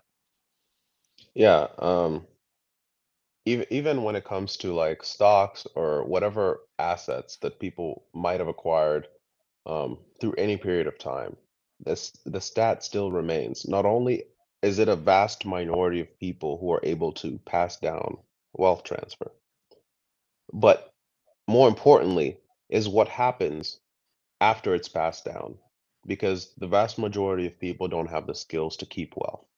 So you end up with 70% of all wealth dissipating in two generations and 90% of it generate uh, dissipating in three generations. Okay, going back to the source that I was alluding to earlier, as far as being self-made, uh, and people who are considered wealthy being people who like make over a million bucks you have a 2019 study, and now let me share this. Um, let's see here. How do I? Okay, so do do do. I think it's this one. Yep. So, 2019 study published by Uh, Wealth-X found that around. Can you see this? yeah, I see. All right. Yeah. So this is Business Daily. Um, found that 68% of those with a net worth of 30 million or more All right, made me do me a favor. Do me a favor Yeah. and increase the size of your screen so that like my viewers can read it better. All right. Perfect. Is this better? Yep, that's Yeah. perfect. And then it says further, a second study by Fidelity Investments found that 88% of all millionaires are self-made, meaning they did not inherit their wealth. Okay. Yeah, but Um, wait, sorry, but millionaires does not mean so there are a lot of people who are wealthy who are not millionaires necessarily, right? yeah, but that was my that was you know, and I, I um what do you call it? I, I I gave my definition of what I consider people to be wealthy, people making a million dollars or more. Okay, so million. Well, that's and that's arbitrary. what. Well, but Well, well, I said wait, hold on. What we're what we're Yeah. talking about, though, to be fair, let's be fair. What we're talking about Uh-huh. is people who are above the poverty line, and that's going to include people who are not millionaires, Oh, right? the, okay. So, what is the likelihood of somebody who isn't a millionaire and who is making uh $50,000 a year to Uh-huh. pass down their wealth? And what is the likelihood of somebody who is making a million dollars a year to pass down their wealth? A person who's making more in general, uh, including the people who make a million or more, are going to be able to. They're going to be in a better position to pass down wealth for sure because they have more of it, right? So they they they they have they're in a better position to do it, but that doesn't mean that they Yeah. do. And that's what's so interesting about this whole um like generational wealth thing, because what you find is that even when it comes to wealthy families, like millionaire households, the likelihood of them passing down wealth to their kids is just as likely as someone who is coming from a middle class or high middle class family, just getting by. I, I don't know. what- I, crazy. well, okay. I, I'm about to disagree, but to steel man you, I think what you really mean is anybody who has the capacity at whatever their income level to accumulate assets and then subsequently pass those down, right, is just as likely as somebody who's even more able because they make more money in the same span of time to do so. I think that's what you mean, and I think that that intuitively seems right. But like, there's levels to this shit. So there's a difference between somebody who's making 60k a year, who's accumulating assets at at that income level, passing their sure. assets down to their kids, and somebody who's making a million plus a year doing the same thing because because they're going to be able to accumulate more assets in the same amount of time, and then therefore make more in returns on their and whatever investments that they have um, on their assets or if, if it's, if it's property the the equity or the the the improved um, value of it the increase in value and, and that's going to be a return we're, on we're making investment assumptions is going to be just to be just well yeah but i mean i think these we're are making i think assumptions these that they're able to acquire more assets or that they're going to acquire more assets so no but in general if you want have more capital you are able to acquire more assets it doesn't mean not you necessarily necessarily will every time no hold on you have the potential to, right? The opportunity to. There's more opportunity. It doesn't mean that you actually will, because there's all kinds of things that can negatively impact that, right? I'm not trying. I'm not guaranteeing that they're going to do it. What I'm saying is, on the whole, the more capital you have, right, you are better able to accumulate more assets because you have more capital to but that you use as an instrument to go get the assets. That's Right. like So I don't right. agree. I don't. I doesn't disagree with you there. Right. So if you have more money, you have more capacity to buy more stuff. Right. Right. To buy more Right. assets. The the Mhm. problem is, and this is what these rich people find out, and that's why there's better vehicles to do this today, and they had to be invented for this particular reason, is because human capital trumps all. When you have kids that don't that don't have the skill set that you had to maintain the wealth you know, let alone increase it. You you're fearful of what could happen if you just transfer all this wealth to your kids because it could destroy them. We've seen this time and time again. That that's If that's it's not why managed, oh, yeah. If it's ma- if it's managed poorly, yes, I, I agree with you. So there's a yeah, and risk and that's of what happens to majority of of wealth.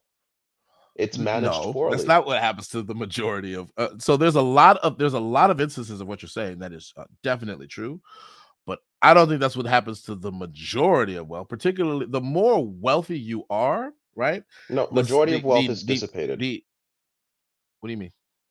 Majority of wealth dissipates in three generations, tops. Oh, o- Like this is okay, yeah, so like regardless of how rich you are, mhm, the the stat is 90% of all wealth, generational wealth, generate like wealth transferred through generations is will be gone by the third, which goes to show us that like there's a big I determining need. I'm a. factor of I human need. I'm a capital. fact check you on that. I need you to. I need you to prove that. I. I. I Yes, I- so what you're saying is not intuitive right here.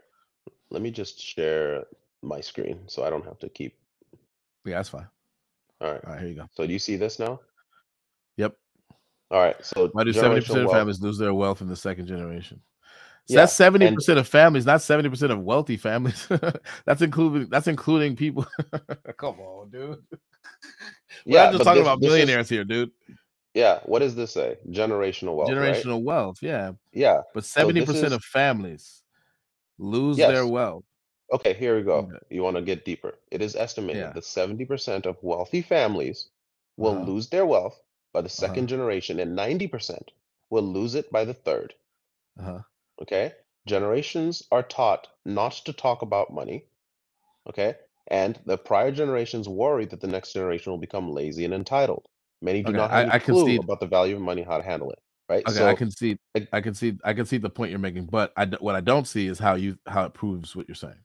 So the the proof of this is that if we know for a fact that the vast majority of wealth dissipates, okay, regardless of whether you're you're rich or not, if you transfer money from as a 50k per year earner or a 50 Mhm. per year earner, that it Mhm. will dissipate within three generations and 70% of it will ju- dissipate within just two generations, then it is Mhm. clear as day to draw the conclusion that number one, human capital is a major factor as to what determines the ability of one generation versus the next to maintain their wealth. That's first of all.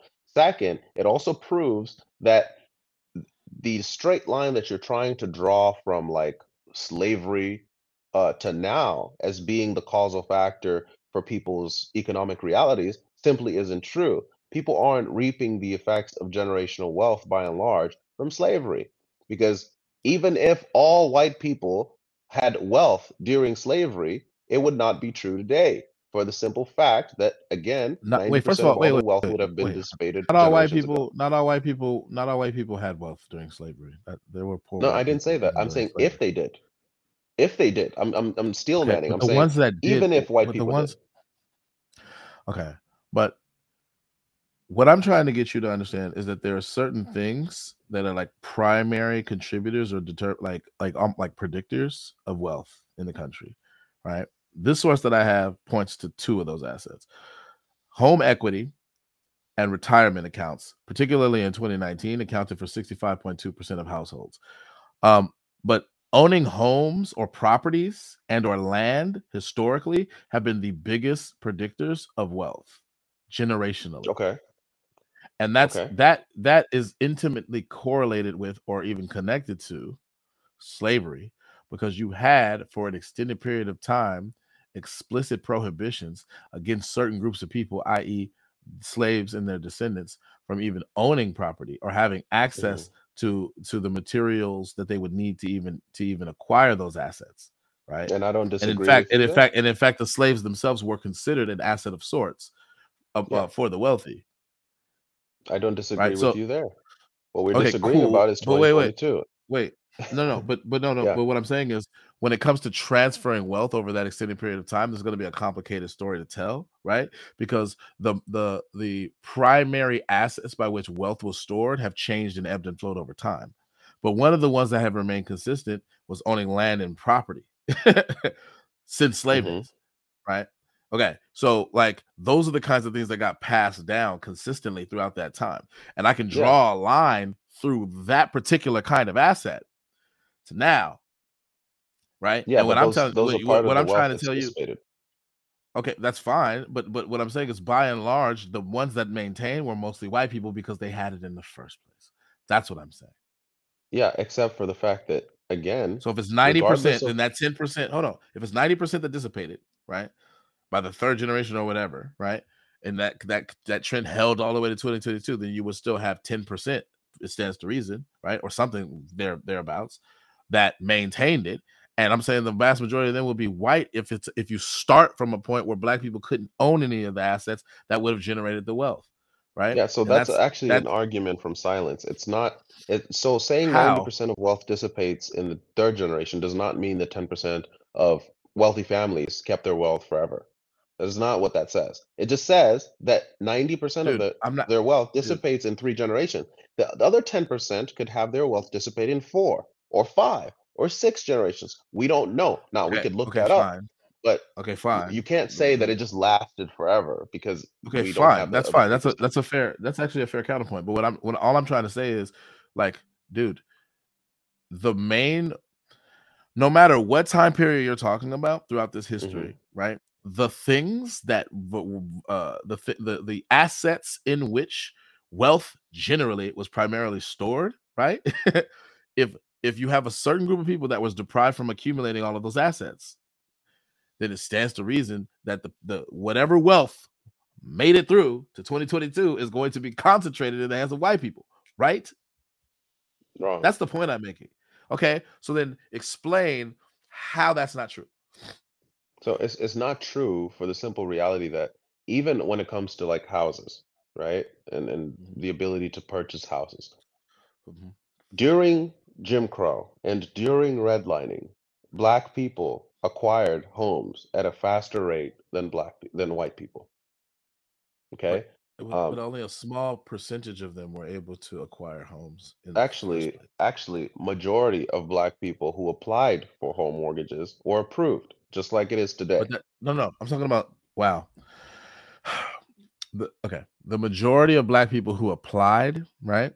Whatever Yeah. percentage that is, I guarantee you, it's not going to be the majority of black people writ large in the country at that time. Yeah, the, yeah, because majority of white people also don't apply for mortgages.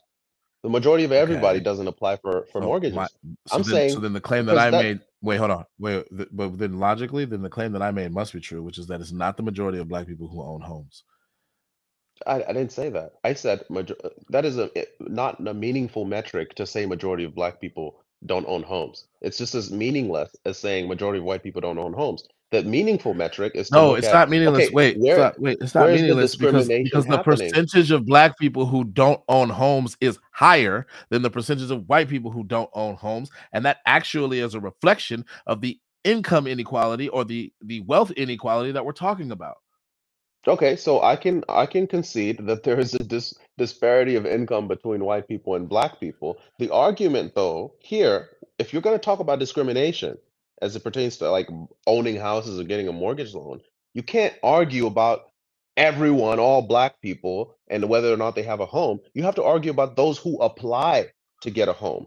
Because it makes no sense to argue about whether or not you can get a home if you've never applied. We only deal with those Yeah, who but applied to get a home mortgage loan and got denied. dude, That's a m- way dude, more meaningful thing why to would argue you about. apply if you don't have the capital and if you don't have the credit?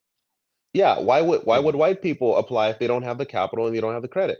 It's the same the thing for white people have statistically, dude, we just went over the data. The white people are statistically more likely to have those things than black people. That's the point I'm making. That's one of the that's that's part of the Except for the conditions systemically the that contribute fact, to these to these trends. bro. That's what I'm yeah, except for the fact that during redlining, during redlining, which is what everybody jumps to, black people had eh, their home ownership rate grew at a faster rate than that of white people. That doesn't mean anything. It means a mean lot. No, it It doesn't. means The rate at which it grew doesn't is not an it's not a it's not the best metric Are you serious? So you're telling me that at a time No, where wait. That's not a that's not a good basis of comparison for what the wealth they actually have. The rate at which it grew does not tell you the rate. The it, it does not give you. It's not the best indicator of the inequality in the first place. It actually is in, in a weird way obfuscating the inequality because you keep touting the fact that it grew at a faster rate. And if you take into account the fact that black people at a worse point and then and then had all of those valves of oppression taken off of them, and then they rapidly grew in the wake of that, then like yeah, I would expect so that to happen because they're no longer being oppressed in that way. oh, so they're not being oppressed in that way. Yeah. Yeah, So redlining, for example, is a is a form of systemic oppression that that that negatively impacted black people, and black people were the targets of that. No, so ex- that's exactly the counterpoint that I'm trying to make is that during redlining, when people argue that black people are being systemically oppressed from getting homes, that black people are actually getting homes at a higher rate than that than than than white people did. Like the the home That ownership doesn't rates that are a doesn't big deal because way more white people as a percentage got homes, dude. And and I actually got the like homes in affluent areas that black people were redlined out of. yeah, and That has there's a implications for wealth creation. That has implications there for wealth there creation. is a strong reason as to why um black people would be denied mortgages. I'm not arguing against that. I mean, you're coming from a place of Jim But Crow, no, but uh, straight from dude, but slavery, and then you, we're expecting black people to s- somehow start off on the same playing field economically and being approved at the same rates. It's not going to happen. no, You're going to no, no, have no. no. My my point is not that they're gonna magically start off at the same point. My my my my point is that the reason why black people were disadvantaged in the first place is a continuation of the history by which they were disadvantaged in all sorts of ways, right? And so that's the straight line that you keep trying to block for some reason with these Except random it's not a straight line. Like if they would it, it, continue it to is not it is own homes, complex it is complex but it is a straight line because that's well, they how would. that continued that's how those forms of those, those systemic forms of oppression continued to negatively impact all of the prospects for black people to create and maintain wealth that's So, but and your so your and so the trends of the trends of wealth inequalities that we see maintained today that's the vehicle by which they were preserved even though black people have made gains since the 60s right? You're and and, and i guess the 40s right? Like the, the fact that we still have a fifth of the black population that's living under the poverty line is a function of those trends that continued. They those are that's the mechanism by which that trend is preserved. That's one of the explan- explanatory factors that people give why black people are 20% in the uh, like 20% of the black population the under the poverty line, while only 9% of the white population is under the poverty line. And you keep trying to make it seem like they have nothing to do with each other. Like I just don't I don't see how you can maintain that. That seems like a, such an untenable position given all of the evidence. No, I, I think it's I think it's simple, right? You end up with a country that starts off with a certain group of people who are disadvantaged and a certain group of people who aren't as disadvantaged. And one group of people starts off, uh, you know, ahead of the starting point and the other one starts behind the starting point. And then we now we're arguing about disparate impact especially during a time when there is clear discrimination uh, by race. I'm arguing that even during that time when there was clear discrimination by race you still had black people making gains at a faster rate than white people. And if the system was built right to never advantage black people and to always keep them down, then there would be no meaningful metric to look at and be like, well, here white people are actually losing against black people. Well, here black white white people's growth is actually growing at a lesser rate than that of black people. But what we find is that time and time again throughout American history, you have black people making massive gains. You have black people who end up with, as majority poor to minority poor, from from not being able to own houses to being able to own houses, from being like n- forget not getting loans. You couldn't even own property, you know. And then now you can not only own property, but you can you're you're you're acquiring property at a faster rate than a whole subset of people who were considered as the oppressors at some point. The the meaningful metric to me is this, as it comes to systemic racism in America in 2022, is if you're gonna make the claim that systemic racism is real and alive today that's keeping black people down, you have to demonstrate by c- accounting for all the other confounding variables as to why systemic racism, okay, is the causal factor for black people. Num- If you're going to say it's housing, if you're going to say it's income, whatever, you have to say that, hey, these other reasons are not it. Systemic racism has to be it. I don't think you can demonstrate That doesn't make one any sense. Area terrible in which argument. you can I don't think you That's i don't think you can show me any example where black people are in the positions that they are today strictly because of systemic racism and no other confounding variable i don't think you can do that I, wait, systemic racism entails a bunch of variables. That's what what we're fundamentally talking about are a bunch of different variables that coalesce, and that systemic racism is the umbrella term used for those things. i'm So talking I've about been sys- i'm talking about other those things. variables that are not linked to racism at all i'm talking about other variables that aren't linked to racism the, that you've the, s- accounted dude, for and now you're left what with when just racism hold on. So now I got it. Now I got it. Okay, so I I see that I'm gonna have to go to definitions in a second. I guess I guess I'll go to the definitions and then I'll come back to the to the the one I thought I found earlier. all good Um, but Leia, let me go to these definitions real quick. Uh, let's see. Where is uh okay, so health affairs.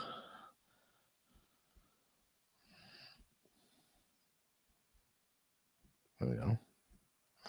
All right. Hopefully that this uh can help us out here. All right. Um, so this is from Health Affairs, systemic and structural racism, definitions, examples, health damages, and approaches to dismantling. What I want to do is I want to make sure that I'm being as clear as possible about what it is that people have in mind when they talk about systemic racism. You keep talking about it as if the racism part is something that is something is something that is separable from the structural part. And what people are talking about is all of the structural things that give rise to discrepancies by race. for That's sure what they mean when they say systemic racism. So, racism, according to this abstract, is not always conscious, explicit, or readily visible. Often it is systemic and structural. Systemic and structural racism are forms of racism that are pervasively and deeply embedded in systems, laws, written or unwritten policies, and entrenched practices and beliefs that produce, condone, and perpetuate widespread unfair treatment and oppression of people of color with adverse health consequences.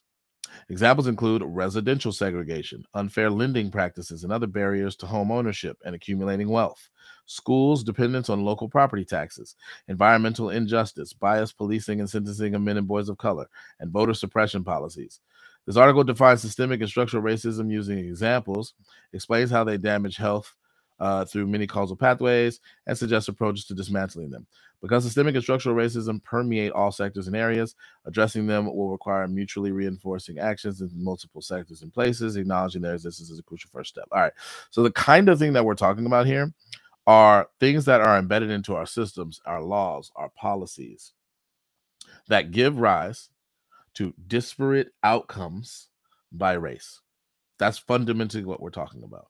That's the sense in which it's systemic and racist.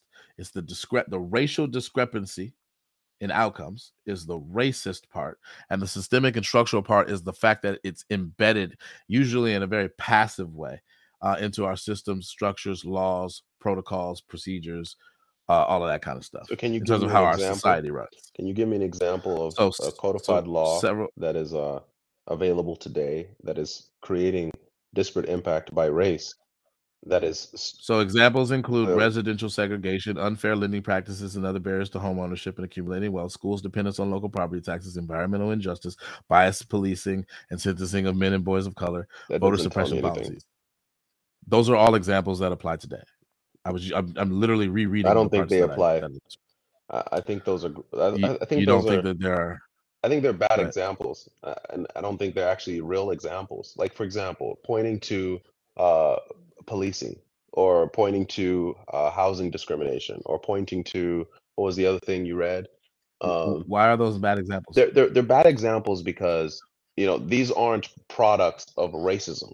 Okay, I can point to other confounding variables that would be the reasons as to They why. are systemic things that give rise to disparate outcomes by race. No, so they're in not. that sense, they are examples of systemic racism. They're not systemic racist. Okay, so for example, black people as as an aggregate, okay, tend to speed more than other races.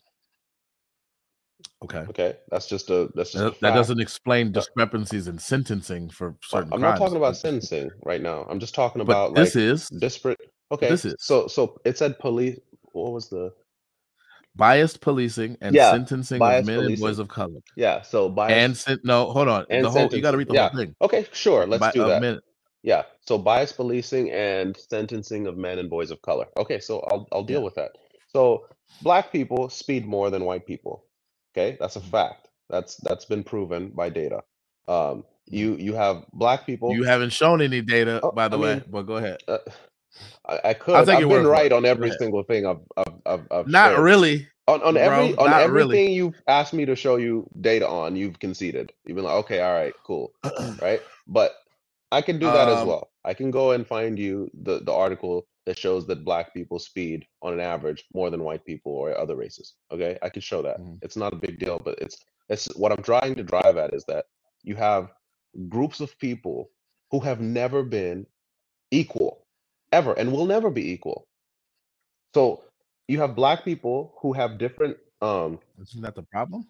no no no no that's just n- the, like if if humanity was perfect and we had zero capacity for discrimination okay you would still have Mhm. gross disparities by race that is something a lot of people never take time to contend with if You human could beings have had you could have gross disparities by race, but not You- necessarily as a result of the same causal mechanisms that I'm trying to articulate right now. Which, which, Sh- which we're Sure, that's that's precisely the point. Is what I'm trying to drive at, Jason. Is that the the fact that we can we can do a thought experiment and think of a world where discrimination does not exist.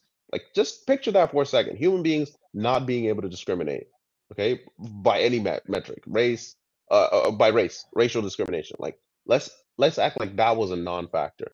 You would still have people with gross disparities, and if you broke it down by race, you would find it there as well. So we know that there's massive disparities by geography. We know there's massive disparities by birth order. We know there's massive disparities by family structure. We know that there's so many causal factors as to why people end up in disparate situations, right? So the fact that you have black Yeah, people but but they I don't think that they would fall. So I I I kind of I think I, I get what you're trying to say, but I I actually don't agree with what the way you're trying to apply it. oh like this this that example I think that that you- I think that I think that there are a whole bunch of things that contribute to disparities other than like racial animus, for example, which is what I think you're trying to say, and that makes sense to me. But like the the the disparate outcomes by race that we're seeing are the product of very specific historical occurrences though so this this move to a hypothetical world in which we could imagine conceivably gross discrepancies by race that were in fact not the result of the same kinds of patterns of explicit racial discrimination that we see in our actual history doesn't really help our discussion. Because the whole thing I've been trying to argue is that these actual these trends that we see today are actually causally the product of a lot of those actual occurrences in history. That's what I'm what I'm trying trying to tell you is that, you know, the reason why this debate is actually pretty fruitful is the fact that you have so many confounding va- variables that are outside of race that cause these massive disparities to begin with. That's why I was asking you to think of a world with zero discrimination. Not to say that there could ever be a world with zero racial discrimination. All I'm saying is that even if that world existed, you'd still have massive disparities. People are different for a whole host, whole legion of reasons. We make different decisions. We have different fine. That's aspirations, fine. right? So I I even when already it comes to uh, bias policing and sentencing. I mean, black people make up black people are disproportionately represented in every category of violent crime in the country by the FBI. Every single one of them. Okay? Like you look at the UCR crime report and black people are overrepresented, table 43A if you're looking it up. They're they're overrepresented juxtaposed to their percentage of population, which is what you were using earlier. They're overrepresented in right. every single category. And if you're Okay. overrepresented in every single category, and the most Uh-huh. gross category being murder, seeing that black people are only 13% of the population, yet black offenders are 53% of all murders in the country, that is, Uh-huh. you, you can reasonably expect that those people, okay, black people, will be policed more than other people who are not as exacerbated in violent crime, which means that you will have more policing in those areas, which means that even if black people, let's say, um, uh, smoked weed or used cocaine at the same rate or even a lower rate than white people, they would still end up getting stopped and sentenced more than their white counterparts. Why? Because you're being policed more, which means you'll get stopped more frequently, which means you will get in. But but but but that's not a good thing, and that proves the point that that is being made here, which is that that is a clear bias in policing But it's not a bias. Like the, the, the, the, But it is a bias. it's not a bias. It's not a bias in the sa- in the fact wait, that it's on. Warranted. wait, wait, wait, wait, wait. No, it's not warranted. Once you admit that black people are not using weed at higher rates than their white counterparts, and actually, I've read studies that say that white people use it more, but that black people are are, are overrepresented in our prison population because they're policed more, then then you don't get to say it's not biased. That's text. No, no, textbook no, no, no. But you're you're missing you're missing. I hate this word, And nuance. You're wait, missing wait, the nuance no, of it all. I'm not missing any nuance. Yeah, you do. There's You no are. justification for over policing a population that you already admit does not Oh, use there's weed or violate the law at a higher rate. so much. What? justification for over policing No, there people. is not. Why Why would you? why is there Okay, justification think? for over policing people? No, hold on. Why is there justification for over policing black people specifically when it comes to weed violations? No, okay. So the, you're What is you're the you're justification for that? you're framing it wrongly. I'm not saying that they're over policed for weed. I'm saying that they're over policed, period, for violent crime. And the fact that you will get stopped more, which means you'll get caught more frequently, even though you're being stopped for some other infraction, like a traffic light, like because black people speed more. Guess what? You'll get stopped more that's frequently, which means if you if, if you even smoking weed at a lesser rate than white people, the instances of you being found with weed will be at a greater proportion than your white counterparts. That's just a you're simple You're, you're math. trying to say that the, that there's a justification for policing black people more because black people are overrepresented Yes. in the categories for certain crimes, including Yeah. but not limited to violent crimes. Yes. And so as a as a as a perhaps unintended consequence of this justification, you could get discrepancies in punishments for even nonviolent offenses like weed possession, right? Correct. Okay. Yeah. I think I've demonstrated that I understood your Unintended point. Consequences. what I'm Yeah. saying is, but what I'm saying is that unintended consequences is precisely the example of bias policing that we're talking about because there is no justification for over policing black people with respect to that crime So because so black people actually don't even use weed more than white people. here's here's That's the what I'm saying. why it's not biased is is the fact that if white people were overrepresented in violent crime, they would also be overly policed. That is a fact. Police respond. How is that a fact if it's, a It's it, hypothetical? it no no no. It's a fact because we know that the reason why black people are over police is because police respond to calls for help. When somebody gets First of murdered, all, we don't know that. That's an argument. That's a contention. okay, Given the so history of so policing, there's actually some reasonable doubt about that so because a lot of times, hold on, because because let me get just my like you just real quick. demonstrated with I don't want respect to to the weed. uh, All Give right. me like two seconds. I'm gonna run upstairs and grab my charger.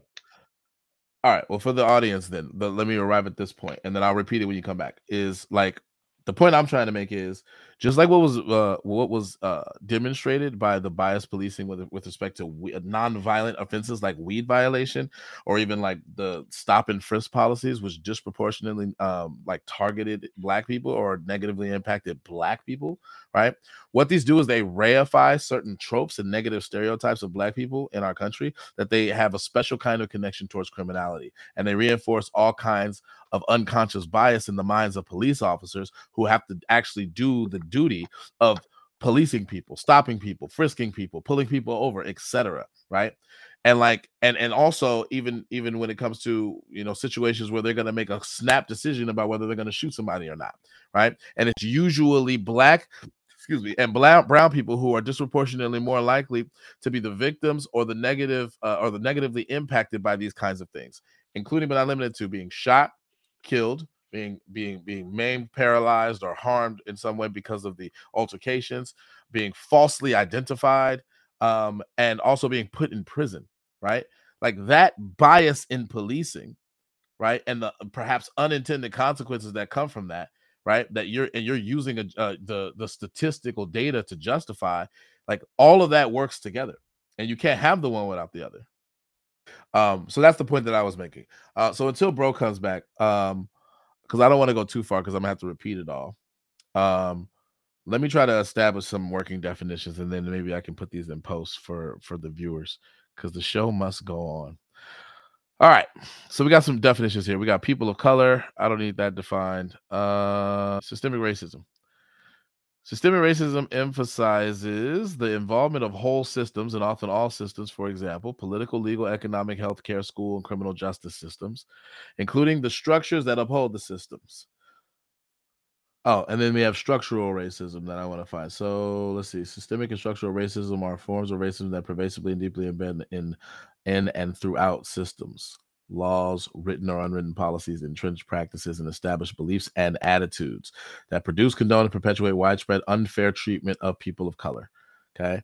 So, like, if you have a culture of policing that leverages FBI statistical data or Department of Justice data that says that, hey, look, there's some trends by which black people who who tend to live, they're disproportionately high to live under conditions of poverty, which are correlated with a lot of crimes, including but not limited to violent crimes, are disproportionately or overrepresented in those violent crimes, partly because or partly as a function of the fact that they live under those conditions of poverty. And you're citing that as justification for over policing those communities. And then as unintended consequences of that over policing of those communities, then those black people are disproportionately more likely to be in prison, to be shot by police officers, etc. Right?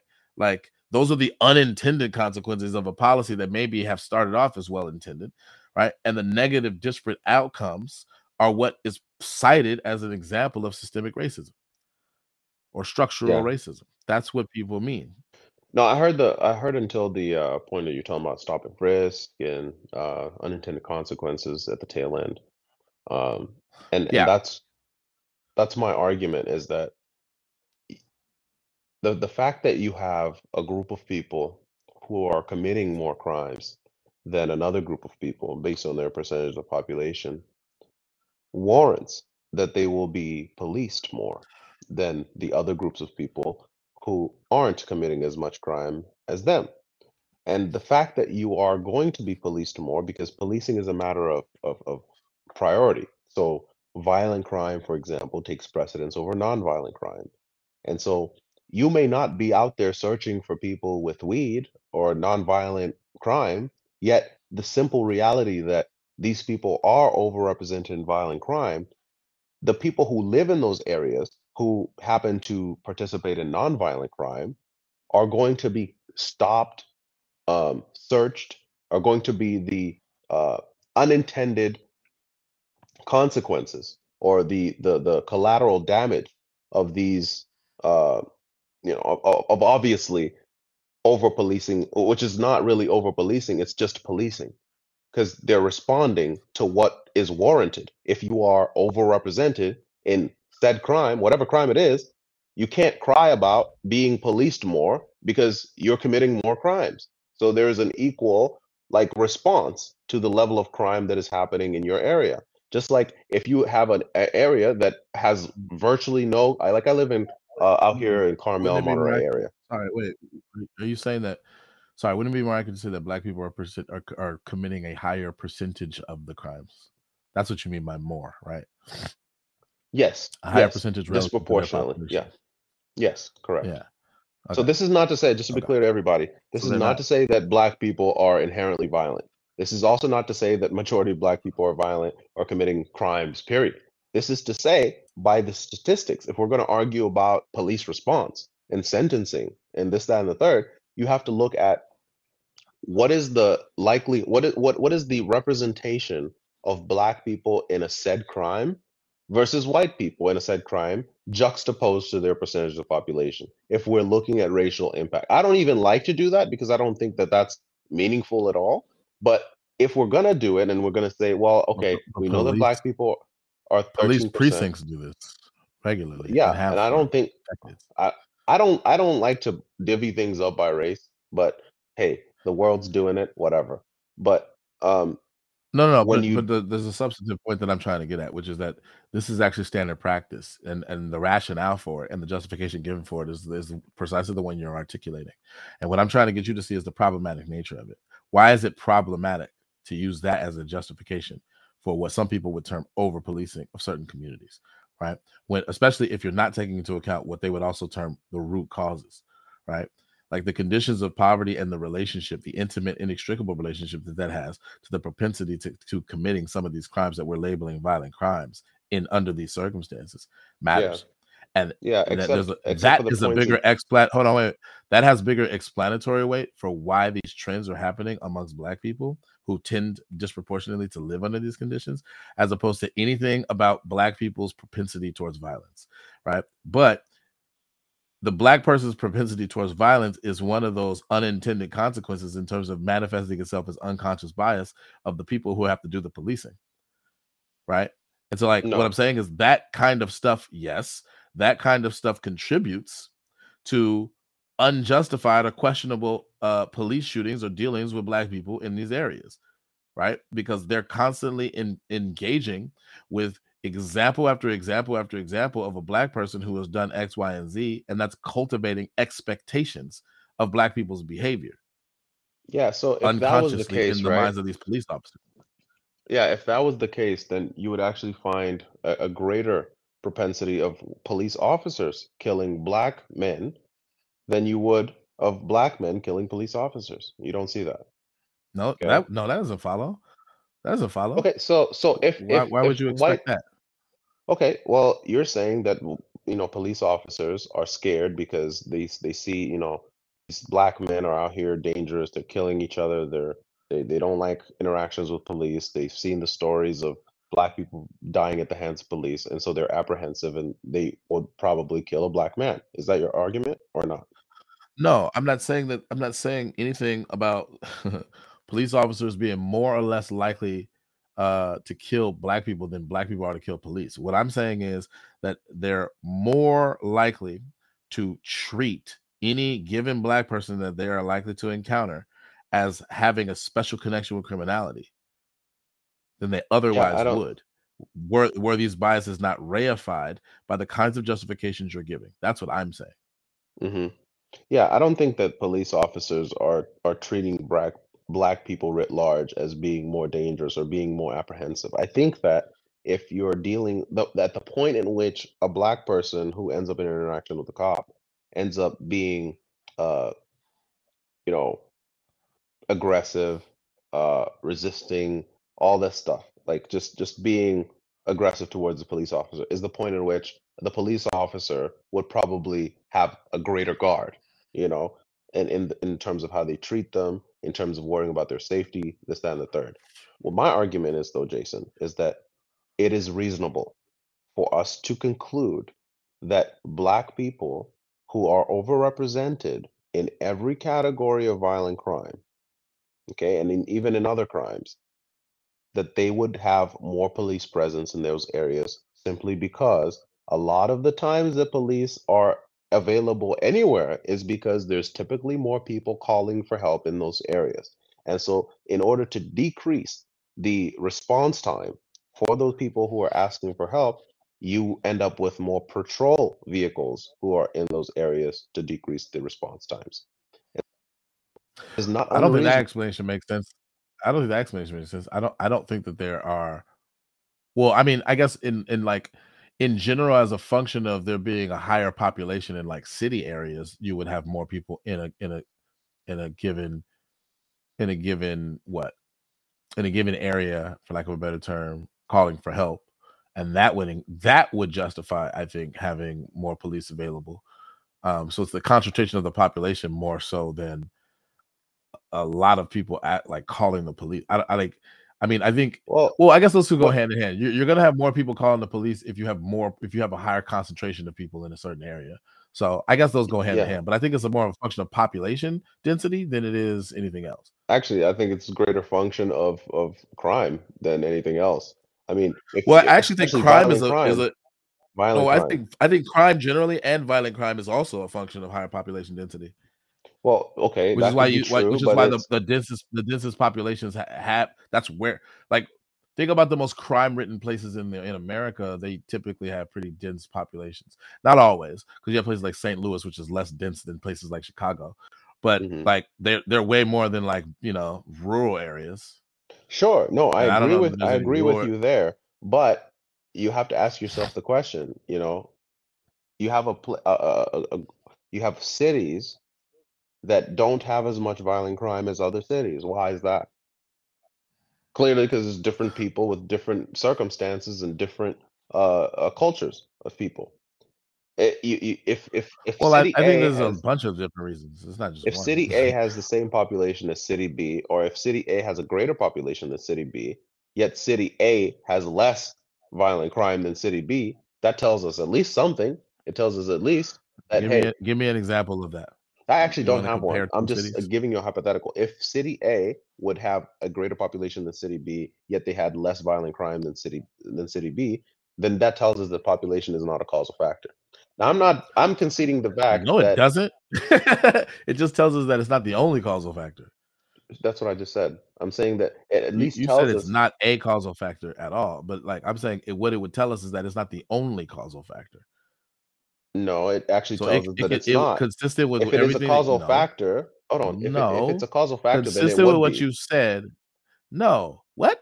If there's multiple causal factors and you take away one of them, right? Like that, like that, you can't really predict or derive an outcome from that because it would depend on how the other causal factors interact. Okay, so Jason. So what it would tell us is that it's, it's, not the only causal factor. It wouldn't tell us that it's not a causal factor at I all. I think it tells us that it's it's not. I mean, the fact that you have a, a city that has a greater pop. If your are if your thesis is a great uh, uh, cities with greater population have greater uh, violent crime than cities with lower po- populations, if I, I find you a city, to, but I didn't say universally. Okay, so then so what I said was we're in agreement, and that's true. yeah. So, so what I'm saying is that if you have groups of people who are overrepresented in in in in crime or violent crime, it warrants more policing. Do you agree there? Uh, say, say it again. Sorry, I was doing. Okay, say it again. Communities yes. that are riddled with violent crime warrant mm-hmm. more policing than communities that are not riddled in violent crime? Um, communities that have that have instances of violent crime happening, I think, would warrant more law enforcement. Yes. Okay. the reason why I'm wording it slightly differently is because one of the things that I'm gonna raise, one of the objections I've been meaning to raise to you is whether or not the statistical data is a function of the fact that these areas are over policed in the first place or if it's a matter of the fact that there's more crime happening in those places and how would you know otherwise meaning if you had a, if you had an area hypothetically where a, like the same amount of crime as one of these over police cities was happening but you didn't have the law enforcement there to catch it and document it then how would you know whether or not there was less crime there yeah because as far as violent crime is concerned, these are calls. So we have 911 records, uh, 911 call records, and we juxtapose those also with um, uh, specifically with murder, uh, with bodies, because these bodies don't just end up. There's there's bodies that, that that are found, and then you have cases that are never solved. You have like violent crime cases that go unsolved. Um, but what we know off the data that we do know is okay, how many murders are happening? How many uh, um, how many 911 records are, are are being recorded? How many people are calling for help for specific different categories of violent crime? And off of that, we can we can know okay, by race and by region, okay, who's making these calls? Um, what's the frequency of these calls being made on a month to month, day to day, year to year basis? And who are the victims and who are the perpetrators? Okay. These data inform our decisions on, and inform law enforcement on how to better respond in the future to try to act like um, to basically try and have better outcomes for these people. So, for example, if you're a cop and you know that you know um, you're you're a, uh, a precinct and you know that okay, majority of all the murders that happen out here happen in this particular town. Guess what you're gonna do? You guys are gonna centralize around that town, okay, to act as a deterrent to the vic- to the violent criminals who are running rampant in that town at least as a presence. Just like when you're driving down the street and you see a cop, most people's instant reaction is to put their foot on the brake to slow down because you don't want to get caught speeding. The same thing happens with violent criminals. When they see law enforcement in the area, it acts as a deterrent. It doesn't stop everyone, but it acts at least as a small deterrent to say, you know what, we got to watch out for this area because we got the ops, right? So that's the thing is that it's not to say that um, you know black people should be policed more it's just to say that for the vast majority of black people who are completely innocent. Well, that is wait, sorry, isn't that what you're saying? That is what no, you're no, saying. no. You're saying black people should police release more because they commit more violent crime. No, no, no, no. I, I didn't say black people commit more violent crime. I said that black people are overrepresented in violent crime. Yeah, in every category of violent crime. Yes. And that justifies policing those communities. Yes. That's what you said. Yeah. So so so so, so black people should be policed more. Seems to be a natural consequence of everything you're saying. I don't understand how black black people who live in areas that are riddled with violent crime should be mm-hmm. policed more. Yes. Okay. Because because so the how, consequence how's that not of the same as the concept because black people who don't live in places with with violent crime should not be policed. Period. Like, what's the point of policing? I, yeah, no, I get, I get, I get that, I yeah. get that point, but that's that to me, that's a trivial distinction because because you've already identified the fact that in the places where the crimes are happening, the violent crimes are happening, black people are overrepresented. in the pla- yeah, so, in the places where so in crime, effect, it, you're saying. Well, okay, so it's like this, right? But in effect, like, you're black saying people, black people should be policed more in general because black people no, no, no, no, no, no, no. in I'm not saying that. Hold on, hold on. Don't hold put on. words wait, in my wait. mouth. But in, in effect, you are though because I'm not. black people, according to you, are in general. So are black people generally like like more likely to commit violent crimes or not? No. Unequivocally, no. Then, then how then how are they overrepresented in every cate- statistical category, or excuse me, every category of violent crime? Then Oh, that's that's a, that that's a nuance, but it's a very simple answer to that. It's the fact that the culture surrounding specifically black ghettos is what leads to these horrible consequences that we see as it pertains to violent crime. Like I said, black people are not inherently criminal. They're not inherently violent. They're not inherently negative anything. no, I can see I that. I'm not. so I'm not so trying to so saddle you with that. the fact that we have But you're majority you're you're generalizing these trends, though. but ch- check this like. out though, Jason. Majority of people who live in these inner cities are black. Okay? That is not to say that's Yeah, wholly that's different from saying majority of black people live in ghettos. That is not true by any stretch. Okay? I didn't So I didn't yes, attribute that to you. sure, but that's what people jump to when they say that black people are just over policed. They generalize. It's like, no, just the ones that live in the inner cities. Okay? And and those happen to be the minority of black folks writ large. Okay? So black people who live in inner cities are, yes, overrepresented in terms of everyone who lives in inner city, but in terms of all black mm-hmm. people, majority of them don't live in inner cities. But the vast majority of black people who do live in inner cities aren't gangsters, they aren't criminal, they're innocent bystanders who are just going by their day-to-day life. And then they're riddled to having to deal with the small minority of criminals who are making their life a living hell. And so they end up paying for the But that's what I'm ramifications of that. That's but that's the problem with the argument you're giving is it implicates a bunch of people, black people, who have the same skin color as the people who are actually committing the minority of black people who are actually committing the violent crimes, which you cited as a justification for over policing the communities in which these black Yeah. people who share their skin, skin color but not their criminal propensities live, and Yeah. those people are are the unintended uh, uh, uh, fallout of these policies, and that's the sense in which this is systemic racism that is It's- it's manifesting not. itself because It's those not. black people because because wait because dude it implicates black people who are not criminal by your own admission right It doesn't implicate and them. and because yes it How am I does implicating because them? they because they share the same identity category as the people that provided the justification for more policing in those areas right They're not criminals, so they don't share the same identity profile. i know that no that, but yes they do they're black So black is a is a criminal identity. No, it's just an identity. And it's an identity that you use as a justification for over policing black communities. You That's said not what I used. black I people said- are overrepresented. Yeah, I said black people black are people are overrepresented. Yeah. in every category of violent crime, and that justifies Yes. policing more police to those areas. And what I'm saying is all of the black people that ain't committing crimes that do live Mhm. in those areas are implicated in that because they're liable to be seen by a police officer who's doing their policing job with Mhm. suspicion because they share the same identity category as the people who are overrepresented in violent crimes. Mhm. Yeah, except for the Because no that police officer knows which black person they're looking at. They don't know if they're looking at a violent criminal or they're, if they're looking at a regular Joe Schmo black person. They don't know that yet. Like, so that's what I'm saying. Like, they're implicated in all these policies. So if you have to, like, if you have, if except you have a except for something called cause profile, or right? reasonable suspicion, that's but that's what's problematic about it. Is it's racial profiling. That's No, why no, it's no, problematic. No, I didn't say racial profiling. I just said profiling. Like in order for you to do effective policing, you have to profile. Dude, Like that's you cannot do but yeah, effective policing part of the without profiling. profiling.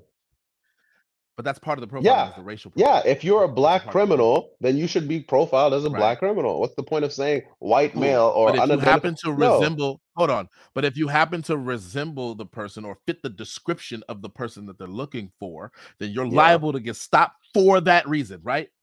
Yeah, and if Right? you're white and, and the same thing applies, yeah, it's the same thing. If you're white Okay, cool. and But what I'm saying the is, hold on. is yeah. Wait, wait. You can't wait, wait, wait, but just hear me out, dude. Because I've been Uh-huh. very fair to your, your point of view. I really need you to hear what I'm saying. What I'm Yeah. saying is that is one example where other people who ain't committing crimes are implicated in this policing policy because they But are liable to saying fit the description. Go Uh-huh. ahead. Are you saying that those people, li- those they're- other, those other black people who live there, right? You're saying they're Mhm. implicated. I'm saying that they're they're not Yes. implicated. I'm saying even the unintended consequences still doesn't mean that it's not warranted. So the simple fact that you got caught, okay, at a greater rate doesn't mean that it is wrong that you got No, caught I'm, in the I'm first talking place. about false positives. I'm talking about false Oh, positives. false which happens positives. a lot. Okay, all right. So for false positives, I condemn all false positives. Okay, like obviously nobody Okay, wants but to be but that's a wait, for- but that's a but that's a but that's but that is a direct consequence of the policy that you are advocating. Yes, but here's the so reason why so that's the for that. unintended consequence. Uh-huh. The reason why I advocate for it, Jason, is because you have to you have to weigh trade-offs. What would you rather have, Jason? Would you rather have a group of people who are not policed, okay, or who are not policed at the at the same rate or at a greater rate? What would you rather have? Would you just leave them policed at the same rate as another community that barely has any violent or any vi- crime in general? Or would you rather police them at a greater extent, knowing that some of the ramifications of that is that you will end up with some false positives? Like, well, what is the trade-off? Well, I- End up with I some don't- people that you I had don't- rather I don't know let that those free are the because only they two actually options. didn't commit a crime, or actually I don't know that police those are more. the only two options. Okay, I don't know give me those are the only another two options. alternative. So, so one one standard progressive line is that we should, what we should really be doing is we should be focusing on root causes. What are the root causes of the criminal activity in the first place? And if it's the conditions Mhm. of poverty, then what we what we probably want to do is invest a lot of resources in incre- in improving the conditions of poverty, right? And part of that would be to address the systemic factors that contribute to those conditions of poverty, which is what I've been telling you for like two hours. That so that's one argument that we can say. We say, look, like you're looking at a leaky roof that is causing a puddle, and you keep mopping up the puddle, but you're not dealing with the original source of the puddle, right? And so you're you're gonna have to keep You remember the source I gave you about Asian Americans in New York City? Okay, you're saying no. the we need to go back to the root causes, right? Of of Mm, um I'm saying uh, that's I'm saying that's an alternative to the to the I think the right? false dichotomy you gave me.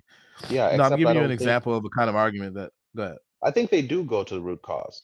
I think police are di directly diving in a root cause, and that's what they respond to. They're like, okay, No, the root what? cause is the wait, wait, wait. What is the root cause of why there's there's an increase in criminality in inner city areas like south side of Chicago and like places in Baltimore and like Compton and shit?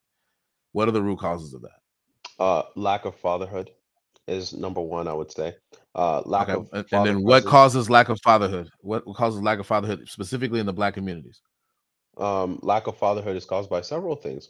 One of the th one of those things is the simple fact that you have black people who are mar who are uh, having children out of uh, wedlock. You have black men who are not committing to their their wives uh, or their children. You have black you have Mm. black men who are deciding to in you know engage in violent act or not just violent activity, just criminal activity in general. Okay, these things lead And to why are they doing that? Why are they why why are they doing that? Why are they why why are black men engaging in criminal activity in these places? because because of a degradation of uh, the the moral framework in their culture. So, like the video you you were, we were playing earlier, you know, you have an entire community of people that is that is being that that that is that is being fashioned in a way that hey, in order for us to to to get things done, or in order for us to really entice people to do things, we have to link these certain things, uh, these elements into it. And you have a situation where the, the culture of Black America is turning to a point where the the utility of having a solid family, the the experience of shame in these different categories is waning. And when you have the experience of shame being thrown away by the wayside to where people don't see the shame in not taking care of your family, the shame in disrespectful children, the shame in all these different things, you end up in a culture of people that ends up in very bad outcomes, unfortunately. Okay, do you genuinely believe that the reason why only nine percent of the white population is below the line uh, poverty line is because white people value their families more and don't have and, and have, I guess, uh, the appropriate amount of shame in their culture. No, I don't say no, I don't think it's the only like I don't think it's the only factor. I, I think that is that is one of the factors as to why the white population um, has ended up in, in worse outcomes over time. Like for example, this the single motherhood rate, you know, and they're um, the, the the fact that other groups of people are climbing into greater wealth and greater asset accumulation than them is because of better structures that these other groups have. Indian Americans, Pakistani Americans, Nigerian Americans, like all these different ethnic groups that are coming into this country have are coming with prerequisites of better family structures and they use that as a leverage to catapult their families into success and so you can you can You, you do realize as that the divorce rate, you do realize that the, the divorce rate has been growing steadily among all races, and yet the poverty rate hasn't been following white people. right? Like, wouldn't you expect if it was a matter, if it was a function of families not staying together, that the increase of the poverty rate w- uh, would would would correspond or correlate to the increase of the divorce rate? no so divorce div- divorce rate is not a, is not as good of a metric as the um the, the point at which of of whether somebody was married or never married um the, the the distinguishing factor here that I'm trying to drive at is the vested interest of both parties. If you have one on one example, you have two people who are like, I'm gonna live my own life, you're gonna live yours, and then we have this kid in the middle, and we'll just do whatever, right? That's a situation. And then you have this other group, uh, two two people who are like, you know what? We're going to be completely committed to this child's life. You're to have vastly different outcomes. Not in every instance, but in most instances, you'll have the best outcomes coming from two uh, two functional parents who are married, living together, raising their children. Okay. Now, it just so happens that white people, just like how black people are affected through welfare, white people are also affected through welfare. And they their family structures have actually um they have declined at a sharp rate.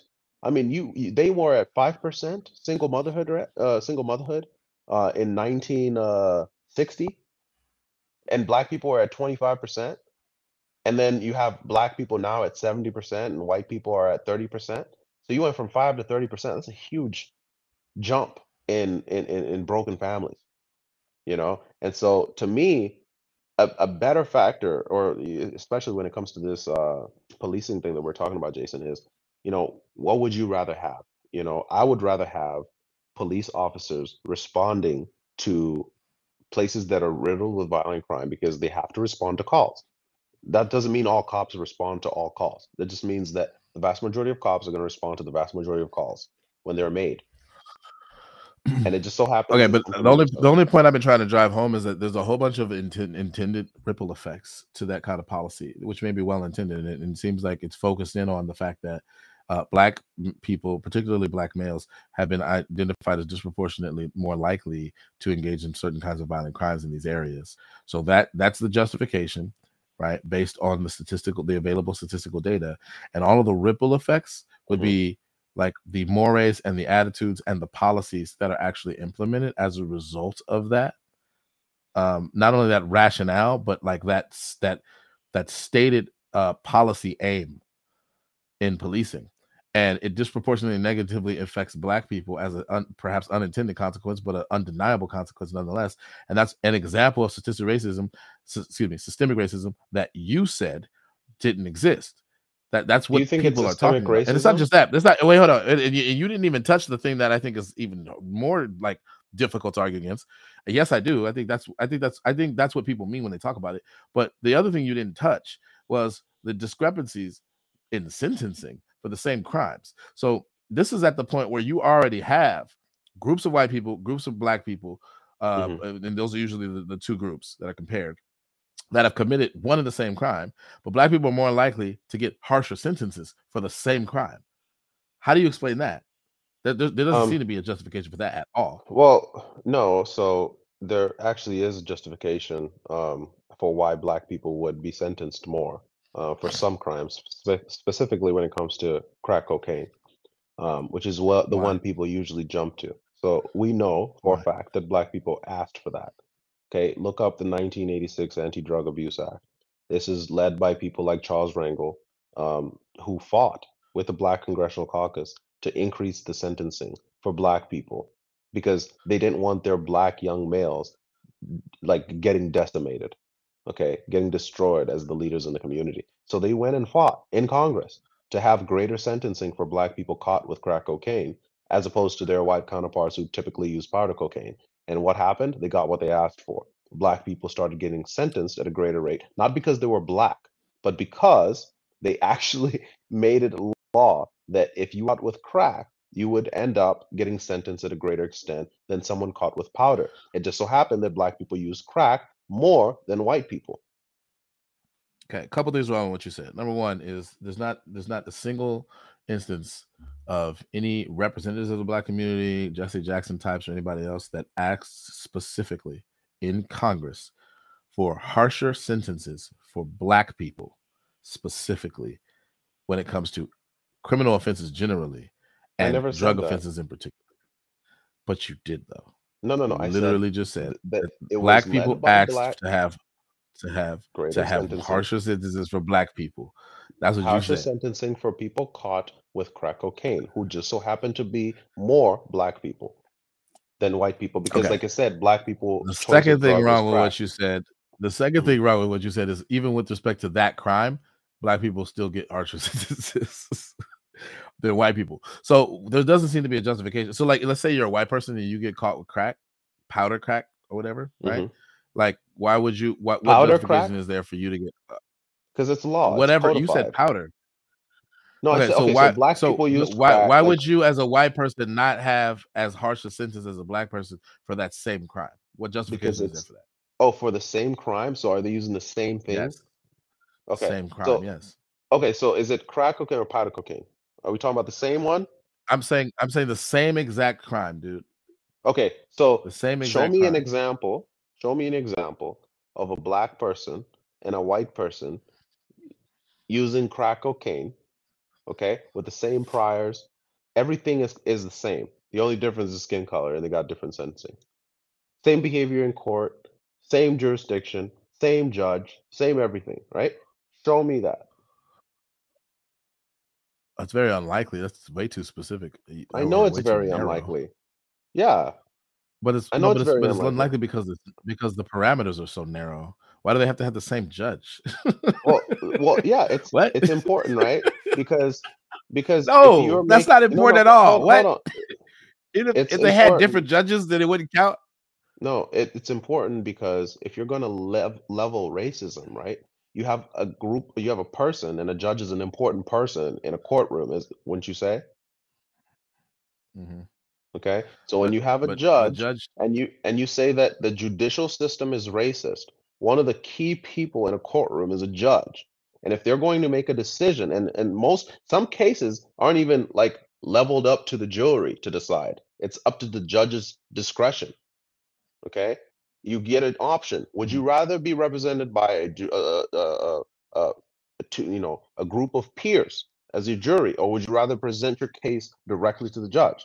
Okay, people have options, and when you have a judge who is reviewing your case and listening to the evidence and looking at your behavior in court, seeing whether or not you have remorse, seeing whether or not you're a prior, and you have like all these things matter. And if if you have different judges okay, with, with two different people, you can't say that it- racism was the factor if you're not looking at the same judge leveling punishment to two different people. You, they, ha- it has to be a black person the and a white person, the judges same have to judge. make their rulings with respect to the same laws, though. So I don't understand why the differences in I agree, I agree. the But the differences in racial racism part, the racism part is okay, you have a judge and you find a black white person, and the judge says, Hey, because you're black, okay, I'm gonna give you a greater sentencing. And you're white, you're gonna get less sentencing. I am yet to Well, no, that that would just be no, that would be racist on the part of the judge. But we're talking about the systems. We're talking about the outcomes of the system, right? Okay, And also, so it's not so we myopic as one particular judge in one particular jurisdiction. We're talking about these things happening at federal level, like nationwide. These are general trends yeah, in the U.S. yep. So And I I, do I have don't know why I you're do have to like. leave It just in like feels unfair minutes. for you to. All right, cool. I, Yeah, I'll understood. I'll end with But this then. Yeah. So there, here's a source I have about uh, racial disparity in sentencing uh, from the hmm Open Society Foundations. Um, this was uh, what written in 2005. So this is a history of racial disparity in criminal justice system in the U.S. and have been has been long-standing. The racial dynamics in sentencing have changed over time and reflect the move from explicit racism to more surreptitious manifestations and outcomes. In this publication, the Sentencing Project reviews the research literature of the past 20 years on racial disparity in sentencing, organizing the findings into six uh, issue areas. So you have some key findings in terms of direct racial discrimination. There's evidence of direct racial discrimination against minority defendants in sentencing outcomes. Evidence of, di- of direct discrimination at the federal level is more prominent than the state level. Blacks are more likely to be disadvantaged in terms of sentencing length and the federal level, whereas Latinos are more likely to be disadvantaged in terms of decision to incarcerate. At the state level, both Latinos and Blacks are far more likely to be disadvantaged in the decision to incarcerate or not, uh, as opposed to the decision regarding sentence length. Uh, incarceration of race, ethnicity, other offender characteristics. Key findings: young Black and Latino males tend to be sentenced more severely than comparably situated white males. That's uh, an example of what I was talking about. Um, employed Black males tend to be sentenced more severely than comparably situated white males. Excuse me, unemployed Black males tend to be sentenced more severely than uh, comparably situated white males. Um, let's see, interaction, indirect effects of race, ethnicity. I don't care about that. Interaction of race offender victim, interaction of race, ethnicity, type of crime. So, key findings Latinos and blacks tend to be sentenced more harshly than whites for lower level crimes such as drug crimes and property crimes. However, Latinos and blacks convicted of high level drug offenses also tend to be more harshly sentenced than similar situated whites. Capital punishment. In the vast majority of cases, the race of the victim tends to have an effect on the sentence outcome, with white victims' cases more often resulting in death sentences. Uh, however, in some jurisdictions, notably in the federal system, the race of the defendant also affects sentencing outcomes, with minority defendants are more likely to receive a death sentence than white defendants. Um, so you only have some jurisdictions where black and brown people, or I guess non-white people, are more likely to receive the death penalty. But there's some, in the vast majority of cases, white victims are are uh, are more likely to be uh, to receive capital punishment. So that's a discrepancy against white people. All the other ones were favoring white people. Um, so I, I'm reading just the bullet points because you got to go. I was actually going to go and back into the data. I wish I, I wish I had time to do so. Um, do a part two if you want to, because I don't want to shy away from that. Uh, yeah. But that's the kind yeah. of thing that people have in mind when they're talking about um, uh, racial discrepancies in sentencing. Um, mm-hmm. So there doesn't really seem to be uh, a justification for the general trend whereby black and brown people are more likely to receive harsher penalties um, at, for the same offenses by comparison to their white counterparts. Um, even if it's true that black and brown people are overrepresented in in some categories of crime, like when you're comparing a population of black and brown people who've committed a crime and the population of white people who committed a crime and been convicted, there doesn't seem to be a justification for discrepancies like that in sentencing. So like that's what I was kind of offering to you as a challenge of, of like where the justification was. You seem to hone in very myopically on like, you know, the judge or something or policy positions that black people uh advance like like you know what like that what what ushered in the mass the the the, the the era of mass incarceration in the 1994 crime bill, which was supported by the black community. Those are examples to steel man you somewhat, but that doesn't explain the, the, the discrepancies in sentencing writ large across the, United, the United States. Yeah, so uh, I'm not here to make an argument about zero discrepancy in the justice system. The justice system is not perfect. All right.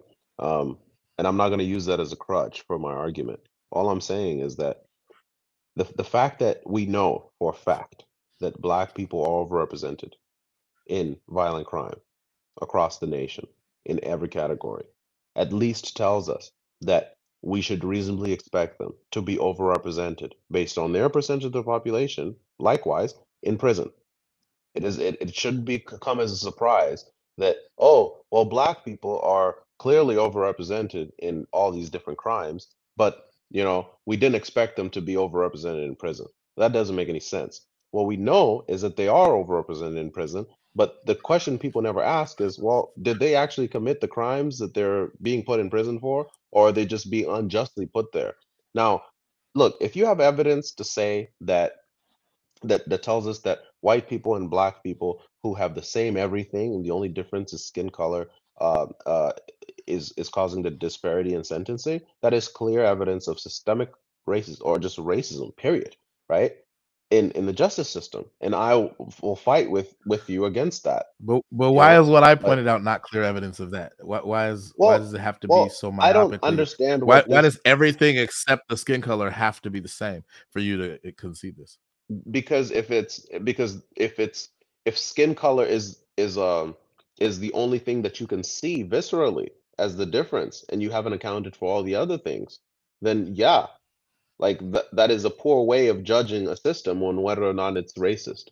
You know, because if you're looking at a system and you just see a disparity between the races and you jump to racism, it's just as silly as looking at disparity between the genders and jumping to sexism being the problem. Like we know that no, majority the, of people in prison are men. It's not sexist. But strategy, but let, but I want to be clear about what I my logic. My logic was there doesn't seem to be a justification for discrepancies in sentencing writ large between blacks and whites once you have a, a population of whites and a populations of blacks where, that have mm-hmm. both committed the same crime. That's all you need, right? I, I need all of the other things that you're trying to account that. for are extra.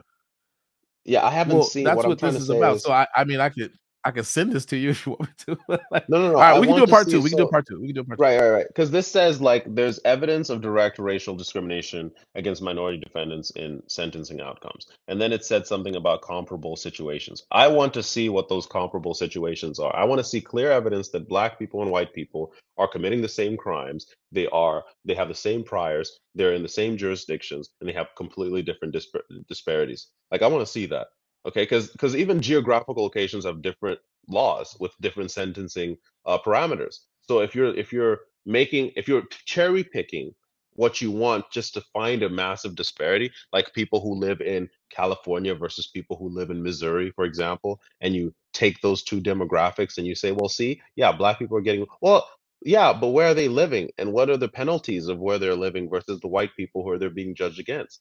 Those are those are the kinds of nuances that I'm trying to drive at because the level charge of racism is huge, right? Systemic racism. That means that No, I understand. majority of black understand what you people wouldn't You're, you're not wrong.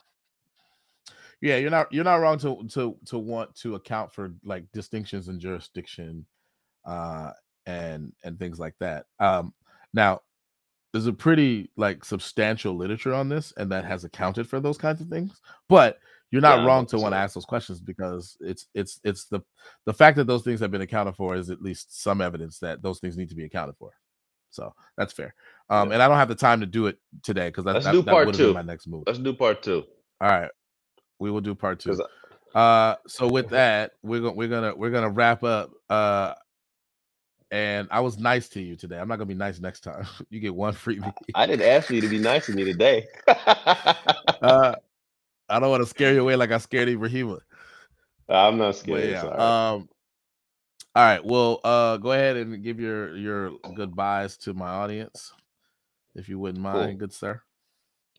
Yeah, um, guys, thank you for tuning in. Uh, this is the Black Muse podcast by Jason. It's a he's a great guy. Met him on Clubhouse. Um, great conversations. He he pushes you to think, and I appreciate you, Jason, for uh, putting me on and having me as your guest. It's been it's been awesome. I love the disagreement. We're always respectful to one another, so that's that's something that I think you know it, it, it's a lesson that should be learned, not just on Clubhouse, but just throughout the nation. I mean, you can have people with completely opposite viewpoints, but as long as you're willing to sit across, uh, even virtually, and just have a conversation respectfully, that's that's meaningful. You know, that's that that helps. So I appreciate you. Um, I'll see you on part two, and uh, thanks guys for tuning in. Yeah. Appreciate you, man. Uh, I'm gonna go ahead and bring you off and then close it up. All right. I'll be there in a second. All right. Another episode of the Black Muse Podcast. We did a deep dive. We're gonna do a part two real soon. Um, I definitely uh have vehement disagreements with, with bro, but I do like the fact that we can stay uh, respectful even though we disagree vehemently with each other. Um, but yeah, you tuned into another episode of the Black Muse Podcast. I'm your host, Jason Muse, aka the Black Muse. And until next time, peace.